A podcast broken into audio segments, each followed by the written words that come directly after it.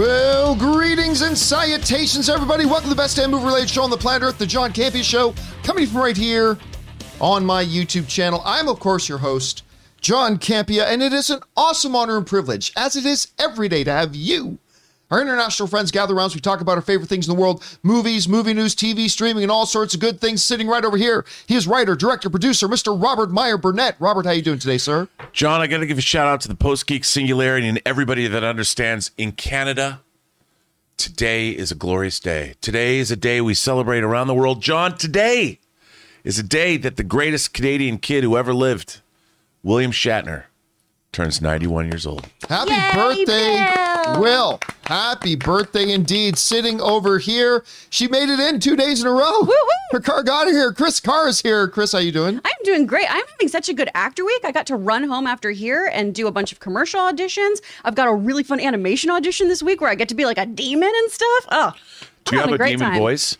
I'm working on it right now. So most of the time it has to be sweet and be like cute, and then I transition into a demon. So then I'm gonna do a lot of this kind of stuff. So kind of like Logan's every day, or Yeah. you know, anytime Logan doesn't unload the dishwasher, Just that's for the those, vibes. Logan is, is Chris's husband, of Yeah. course. And then sitting right here, joining you guys in the live chat today, who just watched The Godfather for the first time in preparation for the Godfather movie club that we got coming up later today. Ray Aura. Ray, What how a horrible movie. I can't believe you'd say that. I'm just kidding. The only time I turn into a demon is in the restroom. Oh my god. That's what I'll channel, Ray. By the way, you got to you, I- Mics are live, Ray. you love The Godfather. I did. I did. I'm telling you right now, just amazing. I can't All believe- right, guys. Well, listen, it is also great to have you guys here joining us on this fine day. We hope you're having a good one. Here's how today's show's going to go. We're going to break the show down into two parts. In the first half of the show, we're going to talk about some predetermined topics. Then in the second half of the show, we're going to take your live comments and questions. If you're watching live, and only if you're watching this live, and you want to get in a comment or question to be read at the end of the main topic, simply use the super chat feature right there in the YouTube chat and send them in. We'll get to those once we get to the end of the main topics. Now, if you're watching this show any of the other 22 hours during the day and you'd like to get a question for me or Rob or both of us to address, simply use the tip link down in the description below and get a question in for our show mailbag that we do three times a week. Just send that question into www.streamelements.com slash movieblogtv slash tip, or once again, just click on the link down in the description of the video. You'll be getting your comment or question read on mailbag if we deem your comment or question appropriate to be used on mailbag, of course. And of course, you'll be supporting the channel at the same time. And all of us involved with the show, thank you guys so much for your support. Also, want to remind you guys if you need your daily fix of the John Campea Show, but can't be in front of a YouTube video, maybe you're driving, you're at the gym. Good news, there is the audio only version of the show. We simply call the John Campea Show podcast, and it is available on your favorite podcasting app of choice. Look at those five shiny stars. That is awesome there. So just go and subscribe to that podcast now. Also, we have another separate podcast feed for our show movie club that we were just talking about here today. Again just go onto your favorite podcasting app of choice look for movie club a john campea show podcast and subscribe to that and listen in on the movie club goodness. Okay guys. With that down let's move into our off the tops here shall we? And we only have one off the top here and that is this. You know, I this is going to be, I think, the first time other than birth and the first couple of birthdays that I celebrated in my life. This is gonna be the first time that I go two years in a row without watching the Oscars. What? Oh. Wow. Yeah, yeah, I've no, I've no interest in watching the Oscars this year. I'm very interested in the results of the Oscars. I will very eagerly wake up the following morning and look up the results. I'm going to be very, very interested in the results. I am not interested in this. Last year was for obvious reasons. They shouldn't have even had an Oscar ceremony last year. They did it in the train station, and uh, it, no, it was just it was a blunder dusterfuck right from the beginning. They never should have done it. Hashtag Now- dusterfuck. Uh, this year I- I I'm going to admit I lost my interest and I feel bad about this. But this year I lost my interest when I heard who the hosts were going to be. And I've never lost my interest in the Oscars, even when they've announced a host I wasn't interested. in. And I feel bad about saying that because I actually like the three ladies that are hosting. I like each one of them individually, particularly Hall. Like I, I, I like them very, very much. But they are not the people who should be hosting the Oscars any more than I should be hosting the Oscars, right? And so I, I, I got to admit, I kind of lost my Remember, then of course, in the ongoing campaign, as Chris would put it, the Oscars, but why or why for? For why? For why Oscars? For why? we find out yesterday that the lead actress of the best film of the year, nominated for Best Picture of the Academy Awards, West Side Story, Rachel Zegler, wasn't even invited to the Oscars, despite the fact that she asked to be able to go, and they said no. Oh, but you know who's going to the Oscars? Don't worry, everybody. Diddy. Diddy's going to the Oscars. Now, listen, I like Diddy as much as anybody else, but Diddy's going to the Oscars. Shaun White, wait, the snowboarder? Yes, who I've idolized for many years. He's this guy, he just retired, I think, from competitive snowboarding after the recent Olympics. The guy's a hero. He's amazing. He's going to the Oscars. Tony Hawk, iconic skateboarder. Woo! I'm sorry. Tony Hawk. He's going to the Oscars, but wait, there's more. It's not just that Diddy and Shaun White and who did I just mention? Tony, Tony Hawk Hawk. are going to the Oscars. They're presenting at the Oscars. And, for those of you double checking your speakers to see if they're connected correctly, yes, I just said that Diddy, Shaun White, and Tony Hawk are presenting at the Oscars, and Oscars where the lead actress of the Best Picture nominated film West Side Story is not even allowed to go. Uh, Golden Derby has kind of given us a uh, an update here on the presenters list. Now, usually the presenters list at the Oscars is a up and down roll call of Hollywood royalty. And while there are absolutely a couple of very notable names on here, for sure, Sir Anthony Hopkins, for example, is listed as one of the presenters. Uh, but we also have DJ Khaled. DJ Khaled. We the best Oscars. Another one. or whatever he said. R and B. Or whatever. And again, I know I- it's, love love DJ Khaled. I love DJ Khaled's music, particularly when he works with Drake. He makes some great music. Uh, absolutely. I just want to remind everybody that the lead actress of the Best Picture nominated film is not even allowed to come. They're not going to let her in the door. The bouncer's going to say, "Your name's not on the list. Get out of here." Right this way, Mister Hawk. and or DJ Khaled. which so it's just like any other Hollywood club. It's just, so it's just like any other Hollywood club, and then uh, like a number of TV personalities. I mean, don't get me wrong. Like, there's a couple of good names on here. Like, we've got, um, like I said, Anthony Hopkins is on here. Uh, Academy Award winner. a- a- another Academy Award winner, Halle Berry, is on here. Should be five-time Academy Award winner Jennifer Garner is on there. I mean, I mean, no, don't get me wrong. There are some good. There's some good names. There's also like just some secondary TV names. Don't You- tell, don't tell me the kids from South Park. I, I did not see the kids from Oh, South okay, Park, because that would be horrible. although that could be fun. Yeah, that could be fun. they've had animated TV characters names, present before. athletes, whatever. And you know, Rob, you were pointing you were pointing out to me before the show that's like like traditionally this is a that whole roll call would be A list, A list, A list, A list, A list, A list, A list, top to bottom, all the way down, as far as you can fire. But in a year, again, let me repeat that they are not permitting the lead actress of the Best Picture nominated film, the Best Picture nominated Steven Spielberg film, West Side Story, is not allowed to go. And again, we are left to ask, as Chris would say, Oscars for why? What what is going on? Now listen, I had already made my decision. I'm not going to watch the Oscars. this- I'm going to be very interested in reading the results. But Rob, once you sent this uh, this update to me, it's like, well, that pretty much confirms that. I mean, I, I don't I don't know what they've done to the Oscars here, but uh, you you are keeping out the actual filmmakers and actors and performers, but you are bringing in a snowboarder, a skateboarder. All due respect, all due respect, big fan, but this is the Oscar. I don't know, Rob. You saw this. What did you think? Well, maybe Rachel Zegler is going to get to go to the Olympics for free. sure. You know, I, I know, I, I John, I, I, I feel that our culture is suffering from this idea that that people don't like things to be what they are anymore.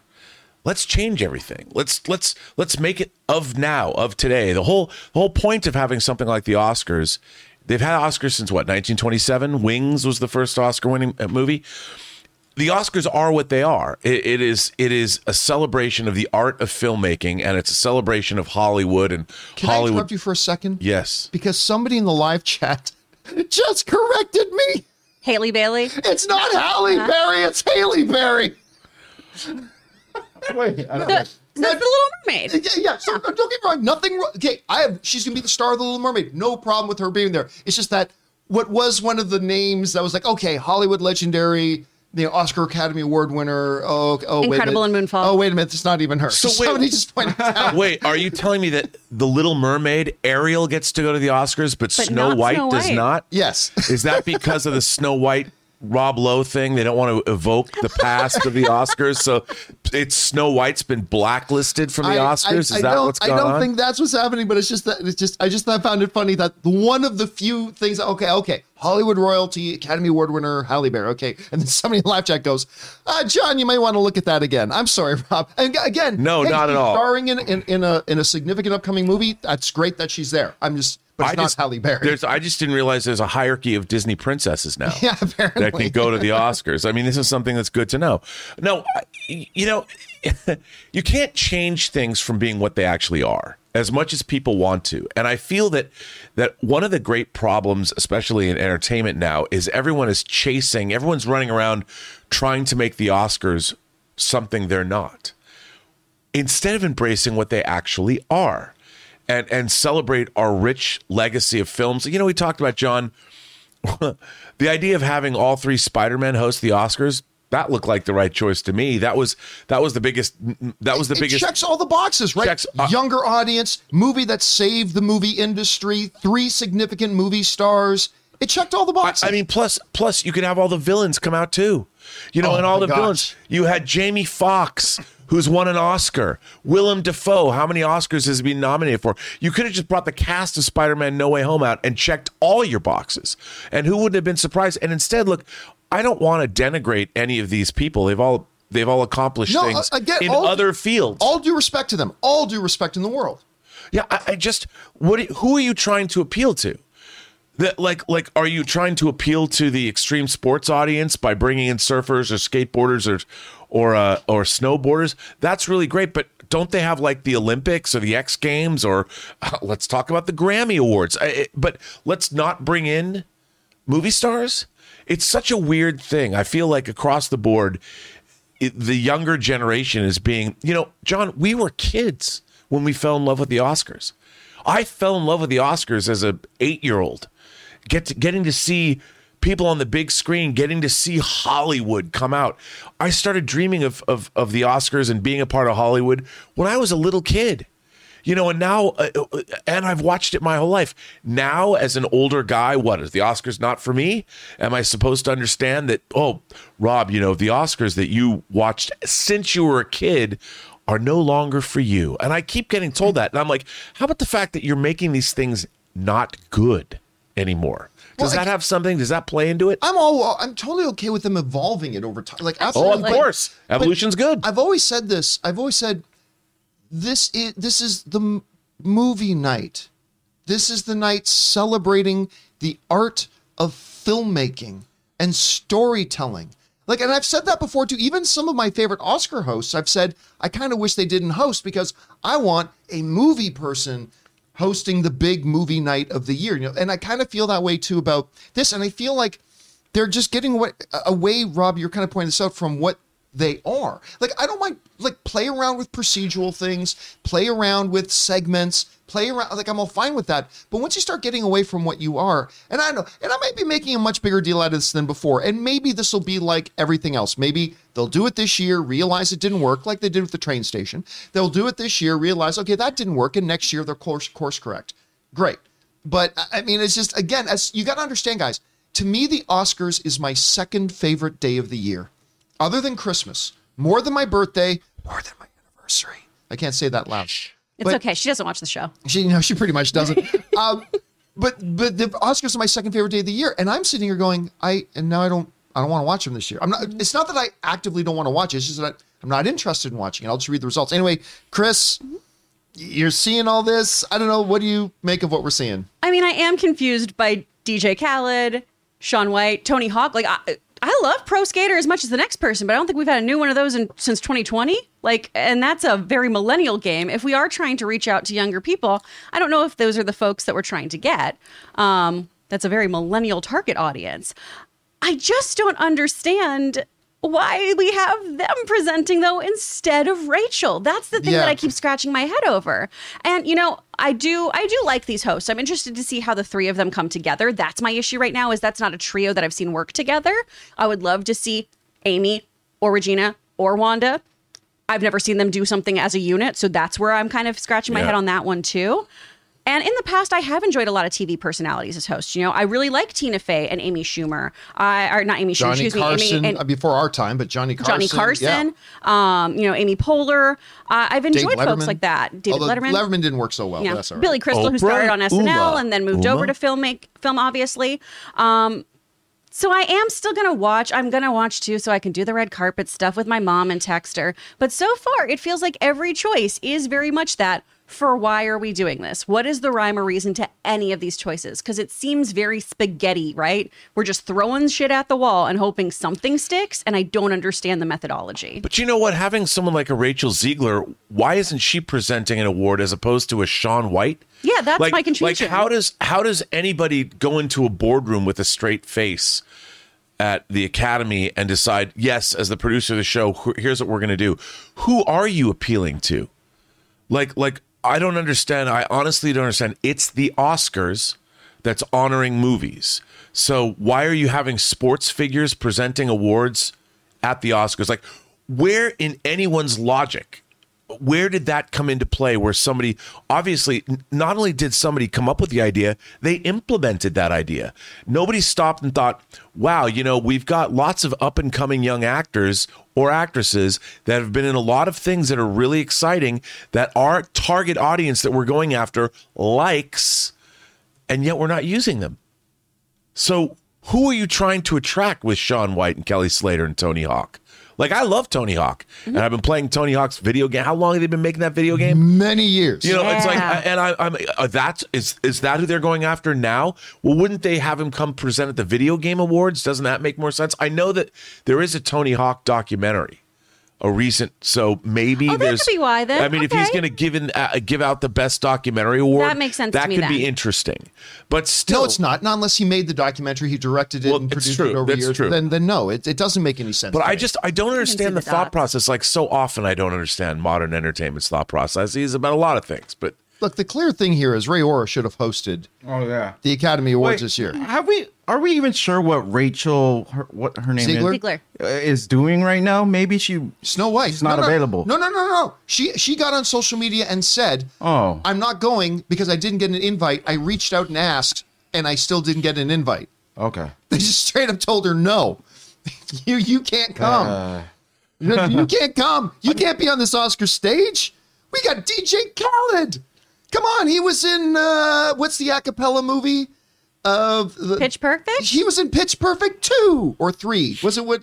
I can't I don't remember. But he appeared. Uh, maybe it was three. He, DJ Khaled, co-star of Pitch Perfect three. But he's got to be up there. it kind of just dilutes with this whole. I mean, this was Hollywood, the Tinseltown, the magic, the pomp and circumstance, the gala, the dreams. John, that's what the Oscars were about. this sounds like a Frankenstein show. Like they're just putting pieces it together really as a fit. does. Yeah. That's a perfect. That's a perfect. Now this is. A, it feels like a Frankenstein show that they're just kind of throwing a whole bunch of shit against the wall and seeing if some of it is spaghetti and sticks. Mm-hmm. But And I, I, I, I, don't I mean, know. the funny thing is, that's the exact opposite way you should actually make movies.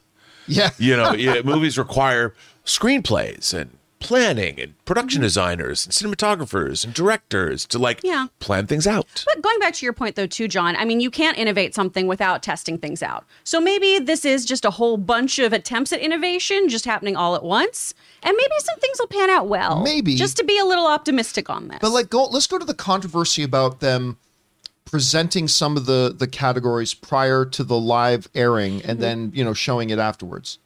I look at that and like it or not like it, I look at that and I see the plan. Like I see what the you can agree with the intention or disagree with the intention, but you can see what it is they're trying to do. You you understand whether you think it's a good idea or a bad idea. You see what the machinations are. You see what their target is and what their goal is. I don't. I look at what everything that's going on with the Oscars right now. I have no idea what the plan is. I can't see the slightest outline in a cloud. I can see a Pikachu in a cloud clearer than I can see the outline of what the Oscars plan is That's right now. whimsical and cute. I, I have no idea what their plan is. And here's the problem I don't think they know what their plan is. I think they're literally sitting in a room going, well, that sounds like a neat idea. Do it. Well, how does that fit with the whatever? Who cares? Fit. Just do it. I I think it's going to be a car wreck of a show. And just because I love the Oscars so much, I don't want to watch the car wreck. But you know what? We're seeing this across the board in terms of of it's not just the Oscars, but we talk about Bob Chapek's reign at Disney. Where where where's the direction? Where's the where's the vision Where's the anymore? plan? Yeah, planning. We need some schemers. We need schemer. Anyway, guys, question is for you. What do you think about everything about the status of the Oscars? Are you going to watch the Oscars this year? Maybe yes, maybe no. Whatever you guys are thinking, jump on down to the comment section below and let us know your thoughts. Hey guys, we want to take a moment and thank a sponsor of today's video, HelloFresh. So, guys, look, my wife Ann and I were both working professionals, so we know how tricky, difficult, and time consuming it can be to try to eat properly and prepare your own meals at home. And that's why, like over a year ago, we started using HelloFresh. With HelloFresh, you get farm fresh, pre portioned ingredients and seasonal recipes delivered right to your doorstep. I mean, you skip the trips to the grocery store and count on HelloFresh to make home cooking easy, fun, and probably most importantly, affordable. HelloFresh offers the flexibility you need to easily customize your orders online or right in the app. Easily change your delivery day, food preferences, and plan size, or skip a week whenever you need to. HelloFresh is 72% cheaper than a restaurant meal of the exact same quality, and you can save on average over $65 a month when you order HelloFresh instead of going grocery shopping. So, guys, I'm telling you, whether you are single or have a family, you are going to love HelloFresh. So, go to HelloFresh.com slash Campea16 and use the promo code Campea16 for up to 16 free meals and three free gifts. That's again, HelloFresh.com slash Campea16 and use that promo code Campea16 for up to 16 free meals and three free gifts. HelloFresh, America's number one meal kit. And a big thank you to the good folks at HelloFresh for sponsoring this episode of the John Campea Show. All right. With that down, guys, let's get into our main topics here today, shall we? And how do we select our main topics? Well, it's really rather simple. You see, you guys come up with our main topics. Whenever you come across a big topic, issue, or story that you guys feel we need to cover as a main topic on the show, just go anytime 24-7 over to www.thejohncampeashow.com slash contact. Once you guys get there, you're going to see a form. Fill it out with your topic or question. It's absolutely free. Hit submit, and then maybe, just maybe, you might see your submission featured as a main topic here on the John Campea Show. With that down, Chris, what is our first main topic today? This comes from Oliver Carey. Hey, John. So Crazy Rich Asians was a major hit, making over $230 million on a $30 million budget. With that kind of success, I would think we would have had a sequel by now, but it's almost been three years since the first film opened. They just reported that a new writer has come into the movie. So my question is do you think that means we might see the next movie soon? Is 2023 too much to ask for? What are your thoughts? All right, thanks a lot for sending that in, Oliver. Crazy Rich Asians is one of the bigger pleasant surprise movies I've seen in the last number of years. I I mean it looked clever, it looked cute. Um, I, I mean, obviously, I'm married into an Asian family, and my, my wife was all excited to see it. I mean, so and Henry Golding is a guy I've I've really grown to like a lot, but I wasn't quite prepared for absolutely how charming and funny, and a word I like to use a lot, but delightful that movie was. That movie's great. I love Michelle Yeoh, kills it. Constance Wu is great in it. I mean, the whole cast, top to bottom, and really, it introduced the world to Cersei, uh, the actress um, from Emma from a- Chen. what's that? Uh, Je- Gemma Chan? Gemma Is that it? Yeah. Gemma yeah, Chan. and I'm still mad at her husband in that movie. yes. Boy, did he lose out, Yeah. What the hell were you thinking, dude. It reminds me of Come when on. what was it? Was it Hugh Grant that cheated on Elizabeth Hurley? Do you do you get do you remember this? For those you guys got to look up this YouTube video. But Hugh Grant was married to one of the most beautiful actress models of all time, Elizabeth Hurley, and he got caught very publicly cheating on her. I think with a prostitute. I, I can't remember. And I remember on his first public appearance, I think it was Jay Leno. I think he went on the Jay Leno show. So he goes, My guest coming in the upcoming movie, uh, whatever the name of the movie is, Hugh Grant. So Hugh Grant comes walking out, sits down, and Jay Leno just looks at him and goes, What the hell were you thinking? I mean, that's that's the first thing. But yeah, that's the exact thought that goes through your head as you're watching Crazy Rich Asians with the guy cheating on Gemma Chan's character. But the movie was a, a massive success. It was made for like $30 million. So it was a huge hit. And I guarantee you the sequel is going to make more. A popular book series, the whole the whole gambit. But they hit a big snag. When there was a big kerfuffle with the writers, when it came out that one of the writers, there was big pay equity between the two writers. One writer was getting paid like 10 times more than the other writer or something like that. But now it looks like we finally got some movement. This comes to us from IndieWire, who write the following. Warner Brothers and Color Force have tapped Chinese Australian writer Amy Wang to pen the sequel, which will star Constance Wu and Henry Golding. Wang is a story editor on Netflix's Brothers Sun and has also worked on From Scratch. The news comes after Crazy Rich Asians co writers, I'm, I'm going to mispronounce this, uh, Chiarelli and Lim were at the center of a pay dispute. Lim, a veteran TV writer, exited the sequel in 2019 after it was revealed that Chiarelli was paid almost 10 times more, according to the Hollywood Reporter. Lead star Henry Golding recently said that the sequel was still in the works and that he can't wait to get back to Singapore to film. I always bug John M. Chu about it, but he tells he tells me the same thing every time. They're trying to figure out the writing. And now it looks like the writing is on course. So why has it taken them this long? Like you got to strike while the iron's hot on these sort of things. It's already been 3 years. Oh my god. It's already been 3 years since that movie came out. They're behind on this. But it looks like there was a lot of drama with the, the filmmakers. It sounds like director John M. Chu really did want to try to get it figured out with the existing writers and get back to it. I respect that. But at least it sounds now like they've got a return to form. Now, it's going to be very interesting to see what direction they go with Crazy Rich Asians. Because while I did not read the books, my wife Anne like instantly got the audiobooks, right? And from what I can tell, the, the sequel books are not about the main characters from the first movie. Because your main characters are Henry Golding and uh, Constance Wu. And while their characters are present, I think like I might be remembering this wrong, but I think like the second book is really more about Gemma Chan's character. Yes. And then the third book completely focuses on do you remember like the idiot cousin and he just had the hot hot wife who then went over to the other cousin? The third book's all about her. Oh. It, it really focuses on her if if I'm remembering right.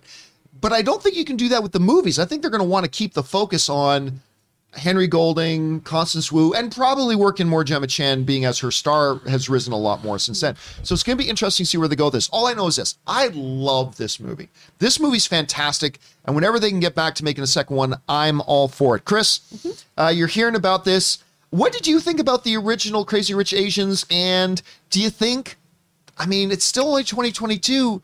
Could it be possible we get this next one sometime maybe in late 2023 or is it already too late for that? late 2023 and i think that's still pushing it. Okay. i really enjoyed the first film. I thought it was absolutely delightful. I thought it was so so charming and i absolutely fell in love with henry so much so that i forgave last christmas. Oh yeah. i was ready i was okay watching it because i was like you know what? He's wonderful and he needs more films. Snake eyes i'll watch anything with him I am interested to see how Constance Wu comes back to this film. I know she's had a lot of um, kind of public grief through Twitter of you know reacting to being bummed when her show got renewed, um, and fans were not a fan of how she reacted to things. Look, I try to avoid the drama, Um, right. But I, I'm not. I'm not going to lie to you. That whole thing It turned was- me right off of Constance Wu. Same. It really did. Like I, I I'm not going to say I'm not going to watch anything with her again, but No. it did kind of sour it, me on her. It did leave a bad taste in my mouth, especially because, as we all know, so many people are connected to a singular television show. Right. So we should be happy when things get renewed. So many people get to keep their jobs. So that was a bit of a and it's bummer. the thing that made you a star, by the way. Right. So Yeah. a little gratitude would be would be nice. But again, I don't know the ins and outs of Constance's life, the workload, the films that she then had to turn down, that kind of thing. So I do understand, but you know, sometimes we don't air our dirty laundry or we at least have a filter. Does it need to be said by me? Does it need to be said by me right now? Let's have those thoughts before we tweet them out. I know that's hard to do. Um, I would love to see a sequel. I'm not particularly familiar with the books. I believe the second book that you were speaking of is is China Rich Girlfriend. Is China? Rich Girlfriend, yeah. Okay. So I do think it'd be really interesting to follow more of Gemma's journey. I think that'd be great. Like you were saying, she has come into her own. We've seen her in so many uh, great roles as of late, particularly at The Eternals. I think she's an incredible actress, and her work on British television prior to this was phenomenal. So I would love to see more of her injected into this story. And of course, more Awkwafina. I love her. Oh my God! She, this, yeah, that's the other thing about this was the movie that really got me turned around on Awkwafina. Mm-hmm. It's like, oh my God! Like it just because up until that, like I, I saw her in a few things. I'm like, eh, eh. But all of a sudden, that, that today I'm a huge because after that came what's it called? The goodbye, Uh-huh. The farewell. the farewell. Which That's what it was. so powerful. And she absolutely should have been nominated. Oh, nominated. she was she so rocked. Mm-hmm. good in that. And then I loved her in Shang-Chi. But that was Crazy Rich Asians that actually really got me on board the Awkwafina train. Anyway, Rob, you know, you're you hear about this. I mean, the behind the scenes drama between filmmakers, that's always sad, especially when it postpones projects that a lot of audiences waiting for. Number one, what did you think about the original film? And number two, what do you think now that they've got a writer on board? Do you think we can see this thing sooner rather than later? I have to tell you, I was late to this bandwagon. I'm like, does this movie appeal to me? I, like you, I saw this movie, and I'm going to use that word delightful because it truly was. It felt like it was a movie out of time. You know, it felt like the, the whole family values disappointing your mother because you're marrying beneath your station, and the whole co- uh, sort of. I loved Awkwafina in this too because her, her brand of comedy fit right in. And I really loved seeing, I, I love explorations of sort of hermetically sealed cultures where everybody's expected. I think that's why people like Downton Abbey, and I've been sort of enjoying the Gilded Age. Um, and this did a really good job of that. But you know what? At its core, I think this movie was very sweet. Yeah. It was very nice and it was a celebration. I kept waiting for it to get dark.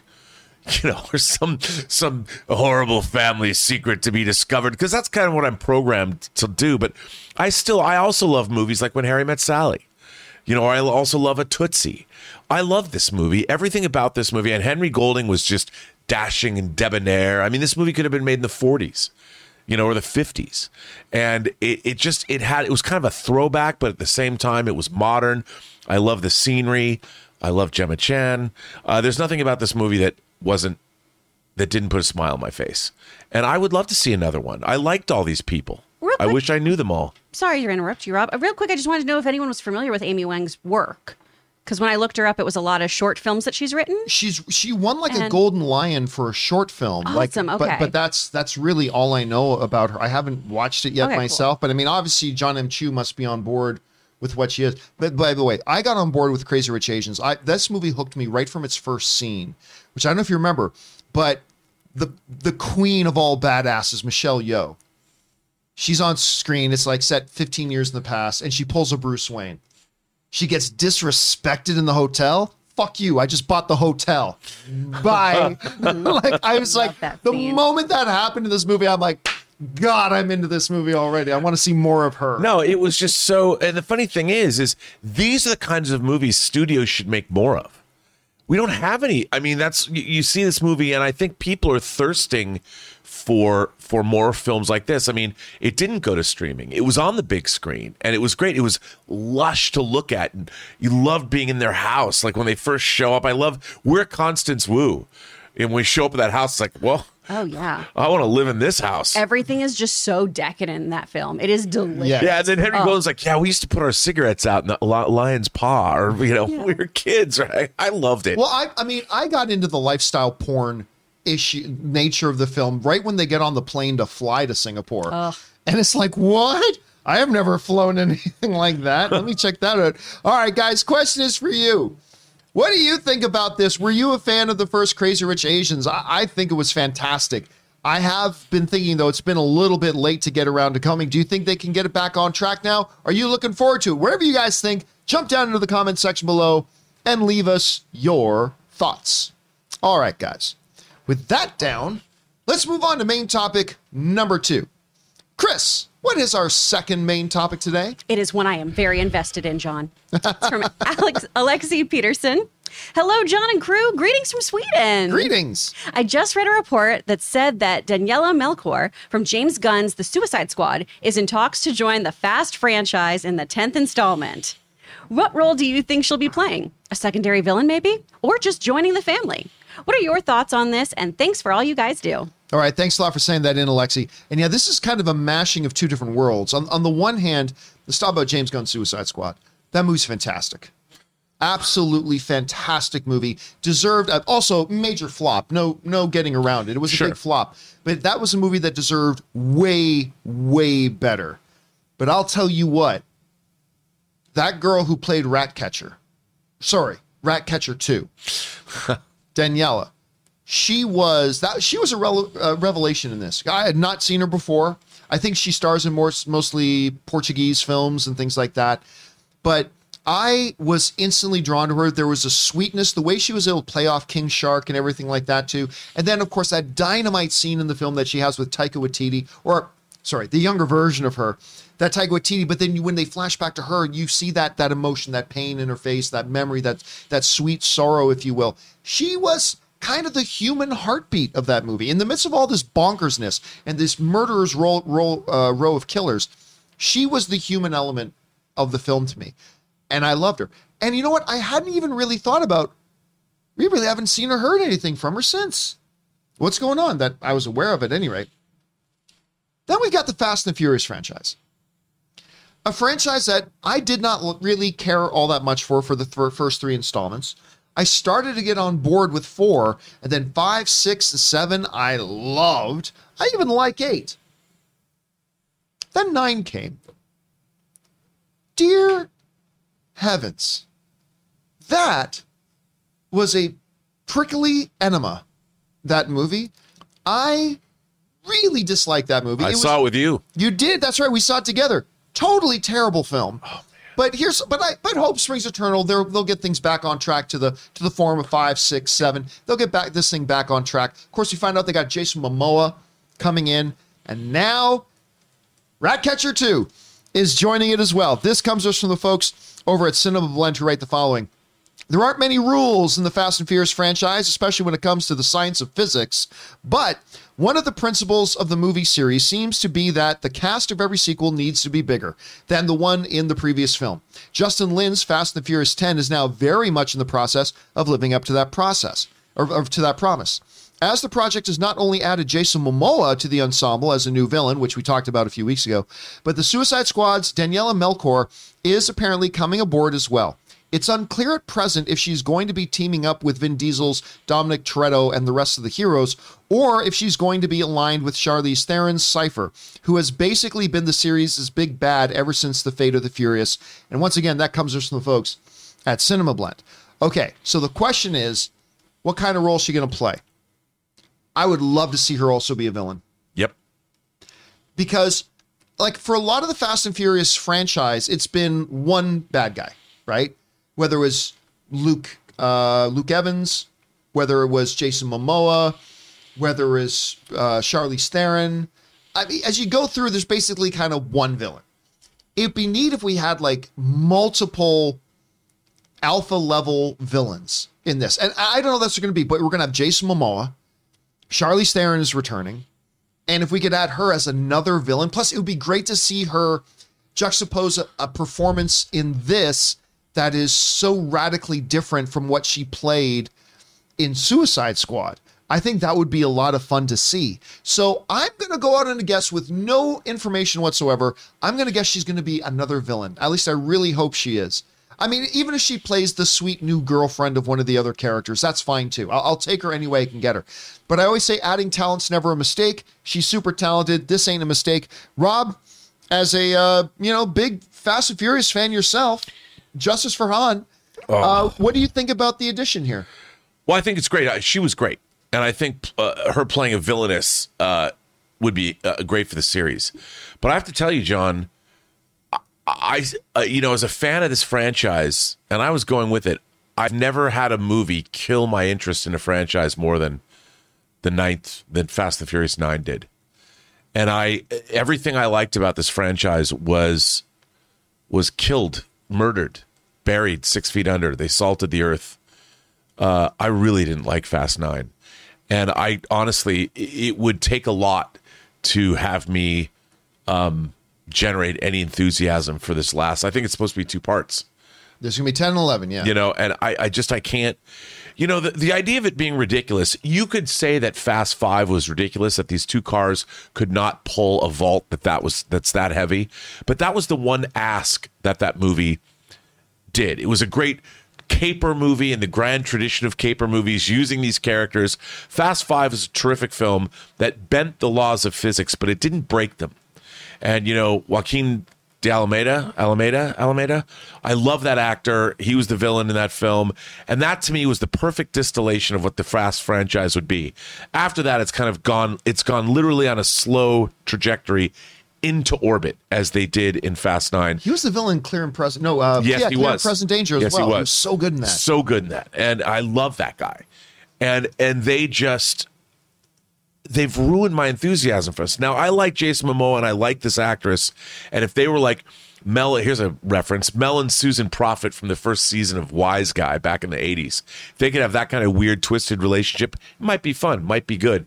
But they really need to do a big course correction on this franchise. Otherwise, I don't know. Chris, you're hearing about this. Uh, do you like her? Are you excited about the addition? Does this give you any more interest in the Fast and the Furious 10? Where are you at right now? I love her. And Danielle's been busy, y'all, so she has been doing stuff, right? She's got a film coming out with Henry Golding, who we were just talking about, uh, I think called The Assassin's Club. And it's about an assassin who has to go kill about six other people, six or seven other people, but they're all also assassins. So that's going to be a fun ride. Sam Neill's in it. It's going to be great.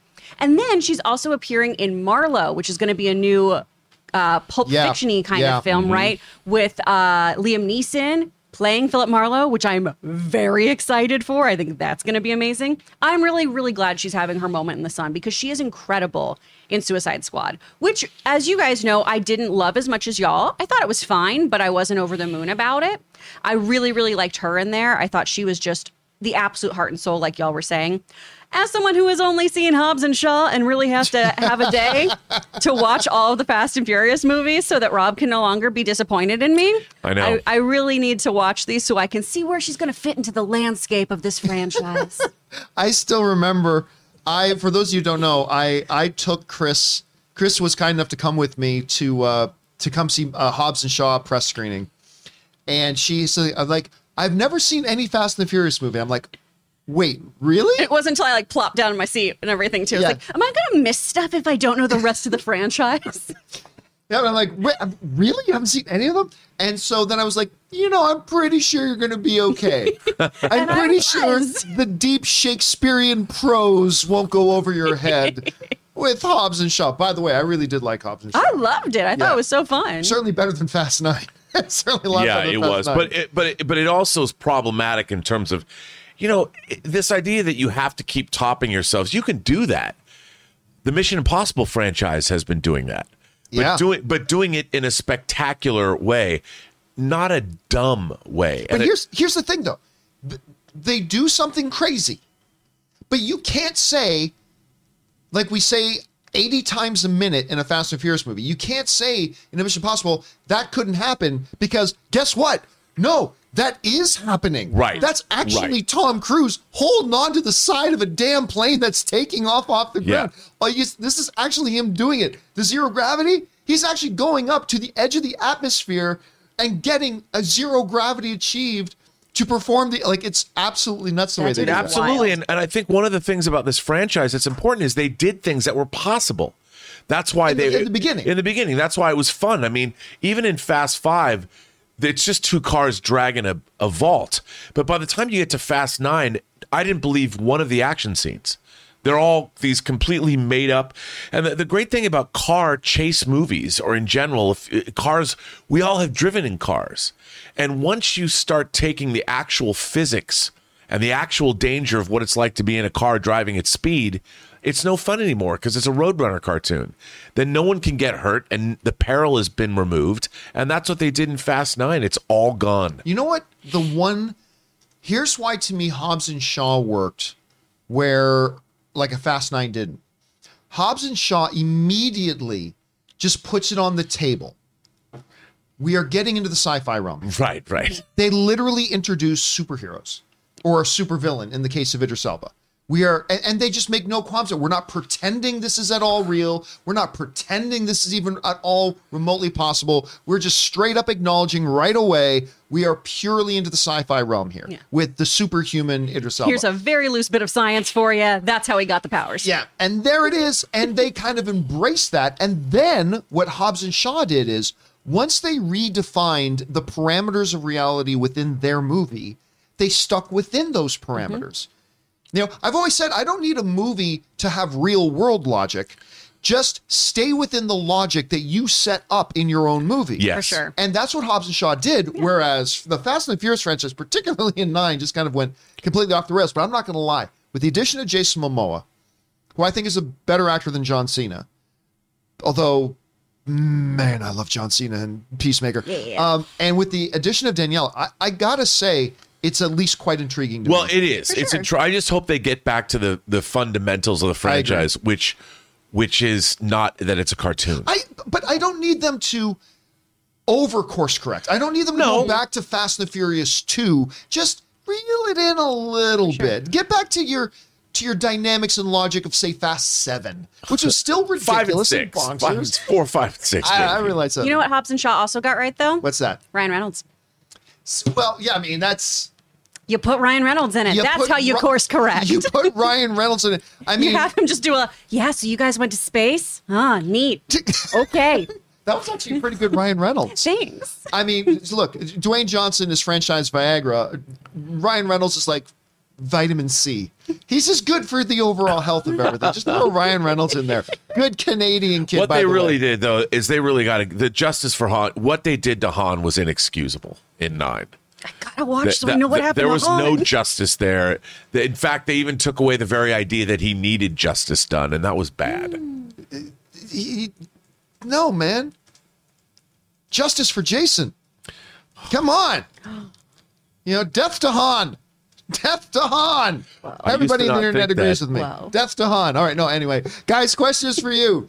What do you think about the addition of Danielle, the star, probably the standout star to me in many ways, of Suicide Squad now joining? She adds on She's along so the side great, with though. Jason Momoa, and it seems like they're putting something pretty fun together. Maybe they can get back to the greatness of what this franchise was, or maybe they're just going to go full ass all in and you know next thing you know dominic toretto's charger is going to be transformers and transform into a decepticon or something. I don't know. Whatever you guys think jump on down to the comment section below and let me know your thoughts. Guys, we want to take just a minute and thank the sponsor of this video, Masterclass. Masterclass is offering classes on a wide variety of topics, like all taught by world class masters at the absolute tops of their field. Each class is broken down out into individual video lessons, usually like around 10 minutes or so long, and members can explore at their own pace. And each class is supported by downloadable materials, lessons, recipes, or more that you can all find at masterclass.com. For example, are you into streaming? Well, you can take the Building Your Streaming class taught by ninjas you can sharpen up on your streaming skills. Or if you're interested in independent filmmaking, take independent filmmaking from Academy Award winner Spike Lee. You want to get classes on how to direct? How about from Ron Howard? The very first one I personally looked up and got into was Business Leadership by the great Big Papa Iger, Bob Iger himself. And I was absolutely enthralled with it. I love every single minute of this stuff. If any of those apply to you, you need to try Masterclass. So I highly recommend that you check it out. Get unlimited access to every Masterclass. And as a John Campea Show viewer, you get 15% off an annual membership. Go to masterclass.com slash Campea. Once again, to get 15% off your annual membership, go to masterclass.com slash Campea. And a big thank you to Masterclass for sponsoring this episode of the John Campea Show. And guys, seriously, I have been using this thing like bonkers. Once you sign up to Masterclass, you're going to find yourself going down a lot of rabbit holes in it and just eating it up. So I, I do highly recommend you guys check that out. And again, thanks to them for sponsoring John- the John Campea Show. You know who has a Masterclass? I don't know if you watch it. Bob Iger. I, he Yeah. does. He's just we just pointed it out in the uh, in the ad here. The- You know who the- doesn't? That was the very first one I did. Uh, Is it Bob Rachel Chapek? Zegler. Bob Chapek. Woo! Sorry. Ray, boo or not boo? well, well. Boo! It's my favorite new segment. All right. We were talking. We were talking before the show started today about we should create a segment just because of what Ray did. We should create a segment called "Boo or Not Boo," where just like near the end of the main topics, we just bring up five or six other smaller issues and say, "So is this issue boo or not boo?" And then Ray, Ray proclaims, "Boo." Whatever. We'll see. Okay, guys. With all that down, let's move on to our third main topic, shall we? Chris, what is our third main topic today? Third topic comes from Movie Fan 12. Greetings, everyone. John, I know you're not exactly the biggest Tim Burton fan, but I wanted to know if you saw that the original Wednesday, Christina Ricci, is coming back to join the Netflix show Wednesday. This is perfect, and I'm sure a lot of fans like me will be very excited. I was wondering if Ricci joining the show changes your mind about it, and that maybe you'll give it a chance now? All right, thanks a lot for sending that in, movie fan. And yeah, look, I, I don't dislike Tim Burton. I mean, don't don't get me wrong. I am just not like a lot of my other film loving friends that are really, really big on Tim Burton. I, I there's a, a couple of his movies I really, really like, but just overall, his general palette isn't really for me for a number of his films. That's all. But it's still got a couple films that I really love, so I'm not really against Tim Burton. Don't get me wrong. I have been kind of in the middle of the road about this Wednesday thing. So for for those who don't know, they're launching a new live action series on Netflix, which I believe is simply just called Wednesday. Yeah. And it's based on the character that Christina Ricci used to play, and it's about young Wednesday now going to some Hogwarts, whatever they call Hogwarts in the Addams family. The Nevermore Academy. The Nevermore Academy. Thank you, Chris. The Nevermore Academy. And it becomes kind of a YA supernatural Nancy Drew kind of mystery and whatever. I mean, she, that, that sounds like it could be okay. I'm not going to lie and pretend like I'm super invested in that. But after watching Yellowjackets, where Christina Ricci is just like bomb good. Like that character she plays, besides horrifically representing maybe about two girlfriends I had in high school, but that character she plays in Yellowjackets is so delicious. Like I I could just watch that character because you never know what crazy effed up thing that character is going to say or do at any given moment. And Ricci plays it so great. And the fact that she was the original Wednesday, to have her come back to the show, I think it's fairly appropriate. This comes to us from the folks over at, that's the wrong one, over at Deadline to write the following. Uh, this is the news Addams Family fans have been hoping for since the new Netflix series Wednesday was announced. Christina Ricci, the actor most closely associated with the title character, will be a major part of the live action show from Tim Burton.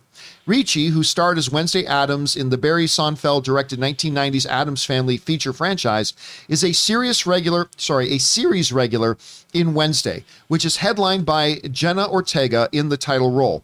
Deadline has learned. Details about Ricci's role are being kept under wraps to protect the surprise for fans, but I can reveal that she plays a new character and not an older version of Wednesday, which, uh, quite frankly, was my first thought when I heard that. Oh, she's going to probably play a Wednesday that looks back. She's looking back at her time at Nevermore Academy. So we'll see the younger Wednesday. We'll see. But no, she's playing a new character. So not Wednesday, but still, there is an appropriateness to this. So while I was not completely on board and not, I wouldn't say I was excited about this Wednesday series, I still won't say that I'm excited for it. But with after watching Yellowjackets, having Christina Ricci come back into the role, I gotta say this has increased my interest, probably by a good 15, 20%. So I'm not gonna lie and pretend I'm excited at this point, but I'm interested at least. I'm interested. Rob, you hear about this? What do you think about Christina Ricci coming into this new Netflix series? It's fine, but you know what it makes me think about? I thought when I first read that they were to make this show, my first inclination was that, oh, they're going to get Christina Ricci to come back and play herself now. Older, an older version yeah, of Wednesday. I, I mean, she maybe she's a hard drinking, hard partying, amoral captain of industry. What does Wednesday Addams do when she's an adult? Do you just want like a goth Jessica Jones? Something like that. I'd watch the shit out of that. uh, right? I mean, that's what I'm thinking. A goth, but but with a little like put in a lot of. Maybe she's this Machiavellian schemer. She's like some captain of industry, like that show Profit. I don't. A lot, a lot of people remember that show with Adrian Pasdar. But man, uh, that's what I want to see. You know, going to a making a Harry Potter knockoff at Nevermore Academy. That's fine. But as you see in Yellowjackets, she is still. I mean, first of all, I'm a huge Christina Ricci fan, and I think it's great that she's doing more work. I just wish she was top lining a Wednesday show that was about her as an adult. So this this really isn't about her joining the show. You just think this should be a completely different show. Yeah, pretty much. Okay, well that's. But I, I get. But it's cool she's coming on. And, you know, it's like, you know, that's good that she's coming on the show. I just I just wonder if with today's audience if you got to reintroduce them. Cuz if you want to get younger people involved in Adam's family too, would that story of an adult Wednesday go over or do you introduce Hell the new yes. generation audience to this whole idea? Well, because Wednesday has grown up like the audience did. Mm-hmm. You know, so I think that that the appealing to a younger yeah, they, what's so funny is they take these old like the Addams family and the Munsters all the way back. You know, these are these are 50-year-old plus franchises. And and to reinvent them and they why why do they want to kidify everything? I want to see Wednesday Addams grown up. What is she what But happens? to would her? there be an audience for that? I, I Or grown up Wednesday Addams? yeah. I, I think absolutely because that's I mean that's my age group. Millennials grew up with Addams family and Addams family values. but were those movies ever actually that big? Yes, Were every they? one of my friends, regardless of gender, had their sexual awakening to Christina Ricci in this, where they were like, "I really want to date a goth chick." Oh man, I think it would do really, really well. I'm also a huge Tim Burton fan. I mean, that is my aesthetic. I, I look like someone who was hugged too hard once. You know, I've got these big, huge eyes. So I I'm a big Tim Burton stan. When Hug too hard. I do. I look like somebody just like popped me like a stress doll one day. And like when when you could only see his exhibit at the MoMA in New York, I booked a flight and went to it. Like hmm. I love him. So I think this will be a fun show that I'll give a chance to. But I'm with you. I'd really rather have it be around Ricci. When it first got announced, I thought, oh, she's probably going to be Morticia, which is going to be Catherine Zeta Jones. That's fine. I think that's interesting casting. That makes sense to me for Yeah. her to be a Morticia. But I would like an older Wednesday who is navigating the world as a 30 year old woman. Like, well, I grew up like this. How is everyone else? Because I always liked, and I know we're getting a little of this. I I liked when the normies would come into the Addams family. I think that's when Right, everything right, thrived. right, Or when they weren't quite a normie. When you got a Debbie, when you got a Joan Cusack in the mix. I always thought those things were fun. Yeah. Um, I know too. She's kind of, but not really, replacing Thora Birch. Yes. Um, they, they're saying it's going to be kind of an adaptation of the character she was going to play, but they decided to adapt it a little bit since it was now. So Christina Ricci wasn't in the original plans, which seems so odd to me. which absolutely seems odd. Yeah. But I mean, because this seems like such a natural idea to bring her back in that. So I don't know. are- are- do, do we like this idea? I mean, I, I'm, I'm for it, even though it doesn't get me excited. I'll excited. give for it a shot. show yet. Shot. Yeah, I mean, I like it because she's great. Yeah, well, and and she she was great in this role in She's the original so role. good. And I mean, Penelope, adorable film. Her work as playing Lizzie Borden is incredible and terrifying. Her work in Yellowjackets. I mean, everything that I've seen her in. Uh, Shout uh, out Black to Trixie Moan. and Speed Racer. Yo, what's up? Oh, I didn't even remember that. Oh, yeah, She's a very cute Trixie. God, I hate that movie. I hate that movie. It God, makes I me feel it. motion sick. It's so bad. so good. But she's wonderful in everything that she appears in. So I, I'm always going to see something she's doing. All right, guys, question is for you. What do you think about this? It's, she's not the original Wednesday Addams, but for a lot of people, that was their first Wednesday Addams. She's going to come back and join the new Wednesday show. The big question really is here does this do anything to increase your interest in the show? Maybe you were already super interested in it. Maybe you have no interest at all. Hell, maybe until this video, you never even knew it was coming. Whatever you're at right now, jump down into the comment section below and let us know your thoughts. Okay, guys, with that down, let's move on to main topic number four, shall we? Chris, what is our fourth main topic today? This comes from Preston M. News is going around that Avatar 2 will have its first trailer play in front of Doctor Strange 2. This will be our first look at a movie that we've been waiting for for over a decade. I honestly don't know what I'm more excited for to see the first trailer or to see Doctor Strange 2, because it looks like I'll be seeing them on the same night. Do you think it's a good idea to have the Avatar trailer play with Doctor Strange? All right, thanks a lot for saying that in Preston. And yeah, it's it's it still doesn't seem real to me. It seems like a made up story like a new Indiana Jones movie or a Flash movie, Chris. It's not real. It's not real until it's on the damn screen. But it it's weird to think that oh, this myth of another Avatar film. This this fake news of another Avatar film that they've toyed with us with for going on a decade now is actually coming this year at the end of the year. And, you know, we've been talking a lot lately about how I think there's a lot of people sleeping on Avatar. There's a lot of people, you, you know, who think like, oh, you know, no one's going to care about Avatar. You're going to find out you're damn wrong. You're damn wrong. And I don't know if sleeping on the, the number one box office film of all time and the filmmaker who has two of the top three best, or not best, but two of the top three box office grossing movies of all time and some of the greatest sci-fi films in the history thing, and you're gonna doubt him? I feel like Morgan Freeman in The Dark Knight saying, "Good luck, good luck." I, I so, but but we've also always said that we'll really know, or we'll really get a better handle on this once the first trailer drops. Because once the first trailer drops, depending on how good or bad it is, we're going to then get a true sense of what the general temperature is amongst average film fandom and where their excitement level is or lack thereof when it comes to the movie. So, when's that trailer going to come?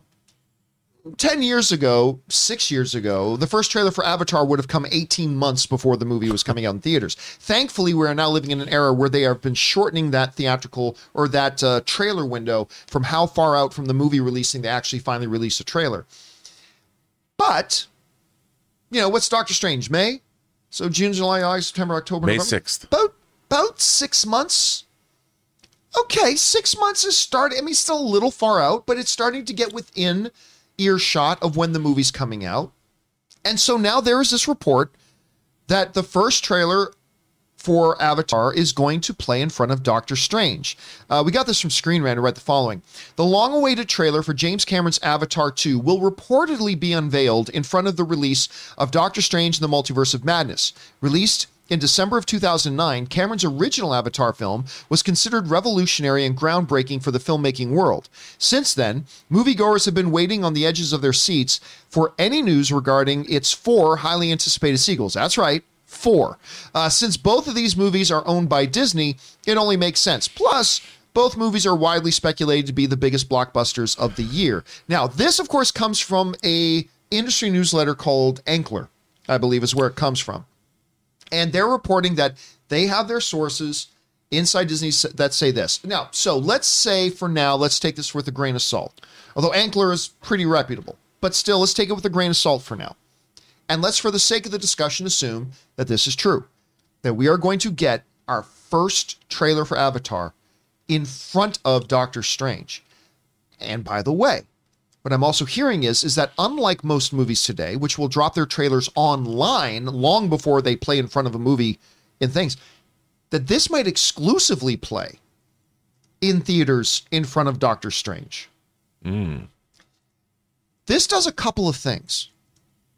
Number one, it is a great way for Disney, which does own both films, to announce to the world a new Avatar is coming. Because right now, those of us in this bubble, we know, right? We've we've known for some time. We've known about all the production drama, the ups and downs, the changing release dates, and this. We know, but a lot of the average film fandom may not. And so, what better way than to put this in front of what could be the number one, number two, or number three biggest film of the year in Doctor Strange: The Multiverse of Madness, and dropping this trailer in front of that? That's a big way to announce it's coming. Mm-hmm. That is a big ass trumpet player walking into the room, going. "Boop, boop, boop, boop." Presenting and then in comes walking avatar bella the ball right good way to do that but there's a second thing here and a lot of people are going to disagree with this and that's fine but you announce that the first trailer for the new Avatar is playing exclusively in front of Doctor Strange opening weekend, they're going to sell more tickets. I I kid you not, and maybe not since Star Wars: The Phantom Menace. There are going to be people that will buy tickets just because they want to see this trailer. I mean, they're, they're probably going to want to see Doctor Strange: The Multiverse Madness anyway, but they might go a little bit sooner because they want to see this trailer. You may laugh at that, but I'm telling you, it's true. In my best Kurt Angle, it's damn true. So this is, I think, would be theoretically speaking, if this is true, this is a stroke of genius. And again, at six months out from the movie, it's not too far out. Like you're starting to get within that acceptable range. Between six and three months, I really think is when you should be dropping your first trailer anyway. And this might be more of an announcement trailer, but I'm thinking if they put this in front of Doctor Strange, they're not looking to just make an announcement trailer. They're probably looking to blow people's underwear off. Like with this, they want this trailer to play and like go, everybody just be salivating and go, when when is December getting here? So I think this would be an absolute stroke of genius, provided that the trailer they're about to give us is a good one. Uh, Rob, you hear this report. Number one, let me ask you if you think there could be validity to this. Number two, if so, is this a good move by Disney to try to put this maybe trailer in front of a Doctor Strange and maybe even as a theatrical exclusive? What do you think? Well, my first question: Are they still going to use papyrus as the font for the logo? uh, I'm not sure. Um, One but- of the but I- great Saturday Night Live skits. Oh man, it's so good, so good. No, uh, John, I have to tell you, I am a big Avatar fan. Every time I watch Avatar, I think the scenes when they ride the uh, the dragons, call them what you want, for the very first time, is one of the great scenes in all of fantasy cinema. When Jake Sully first flies, it's an incredible sequence. I have the extended version on uh, Blu-ray. I wish it would come out in 4K, but I am very excited for this. I think this is a good move. I think that they need to announce it in front of a film that, that is going to get the most eyeballs on it. Remember, you know, a lot of people that are fans of the MCU, if you're like 25 years old, you were you were eight when Avatar came out. And there's probably a lot of people that didn't have now, you know, you hear people that poo poo Avatar all the time. I'm like, uh, if you saw Avatar in a theater, especially in IMAX 3D, it was an extraordinary theatrical experience. I've often said that It really was. it was yeah. extraordinary. I took my mother, she'd never seen an IMAX 3D movie. And my mother, who's a very pragmatic, unimaginative, unimaginative woman, looked at me. She sat through the credits. Eyes as big as saucers. I'd never seen my mother look like this in my entire life. She was 70 when she saw the movie, and she turned to me and she said, How did they do that? And she was captivated. I'm like, man, this movie's got some magic that I've never seen before, and I, I really felt that way. And of people, well, it's just Fern Gully uh, dances as well, whatever. You know, it's it's an amazing feat. So to see this come back, very exciting. This first trailer, though, John, there's a lot riding on this trailer. Oh my God. And is. like you said, you're gonna have to win over all the oh Avatar, blah blah blah. You know, half of film Twitter is like holding their arms like this, like what do you got, Jimmy?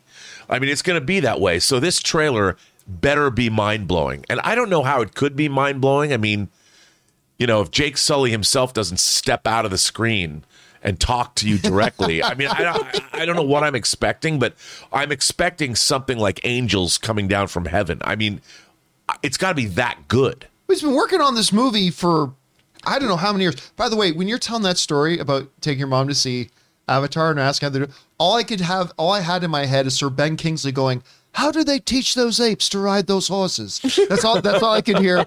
That's all I could hear, man, for whatever reason, which is awesome. Chris, uh, they're saying that we're going to get a trailer for Avatar 2 in front of Doctor Strange 2, which makes for one hell of a night. I mean, for going to the movies, that is one hell of a night. So let's assume for a second that this is true. And, and, and let's remind our audience right now it may not be true.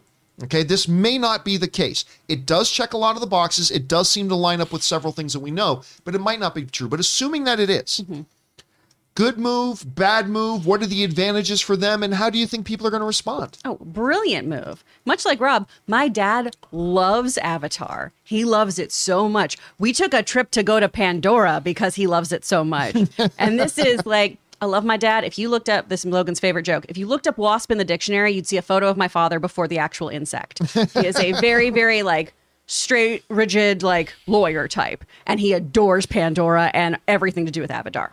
So, as somebody who's probably not as into Doctor Strange, this is definitely going to entice him. Usually, my dad sees Marvel movies just so we have some talking points on our weekly phone calls. This time, he's going to be like, We saw my movie, it was amazing.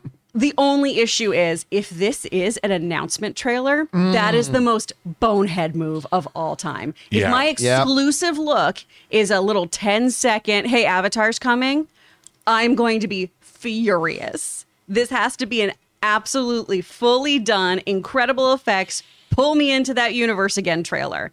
I need to see what you've been doing for the last 10 years, James. I need to see the receipts. All right. And then I'll be happy.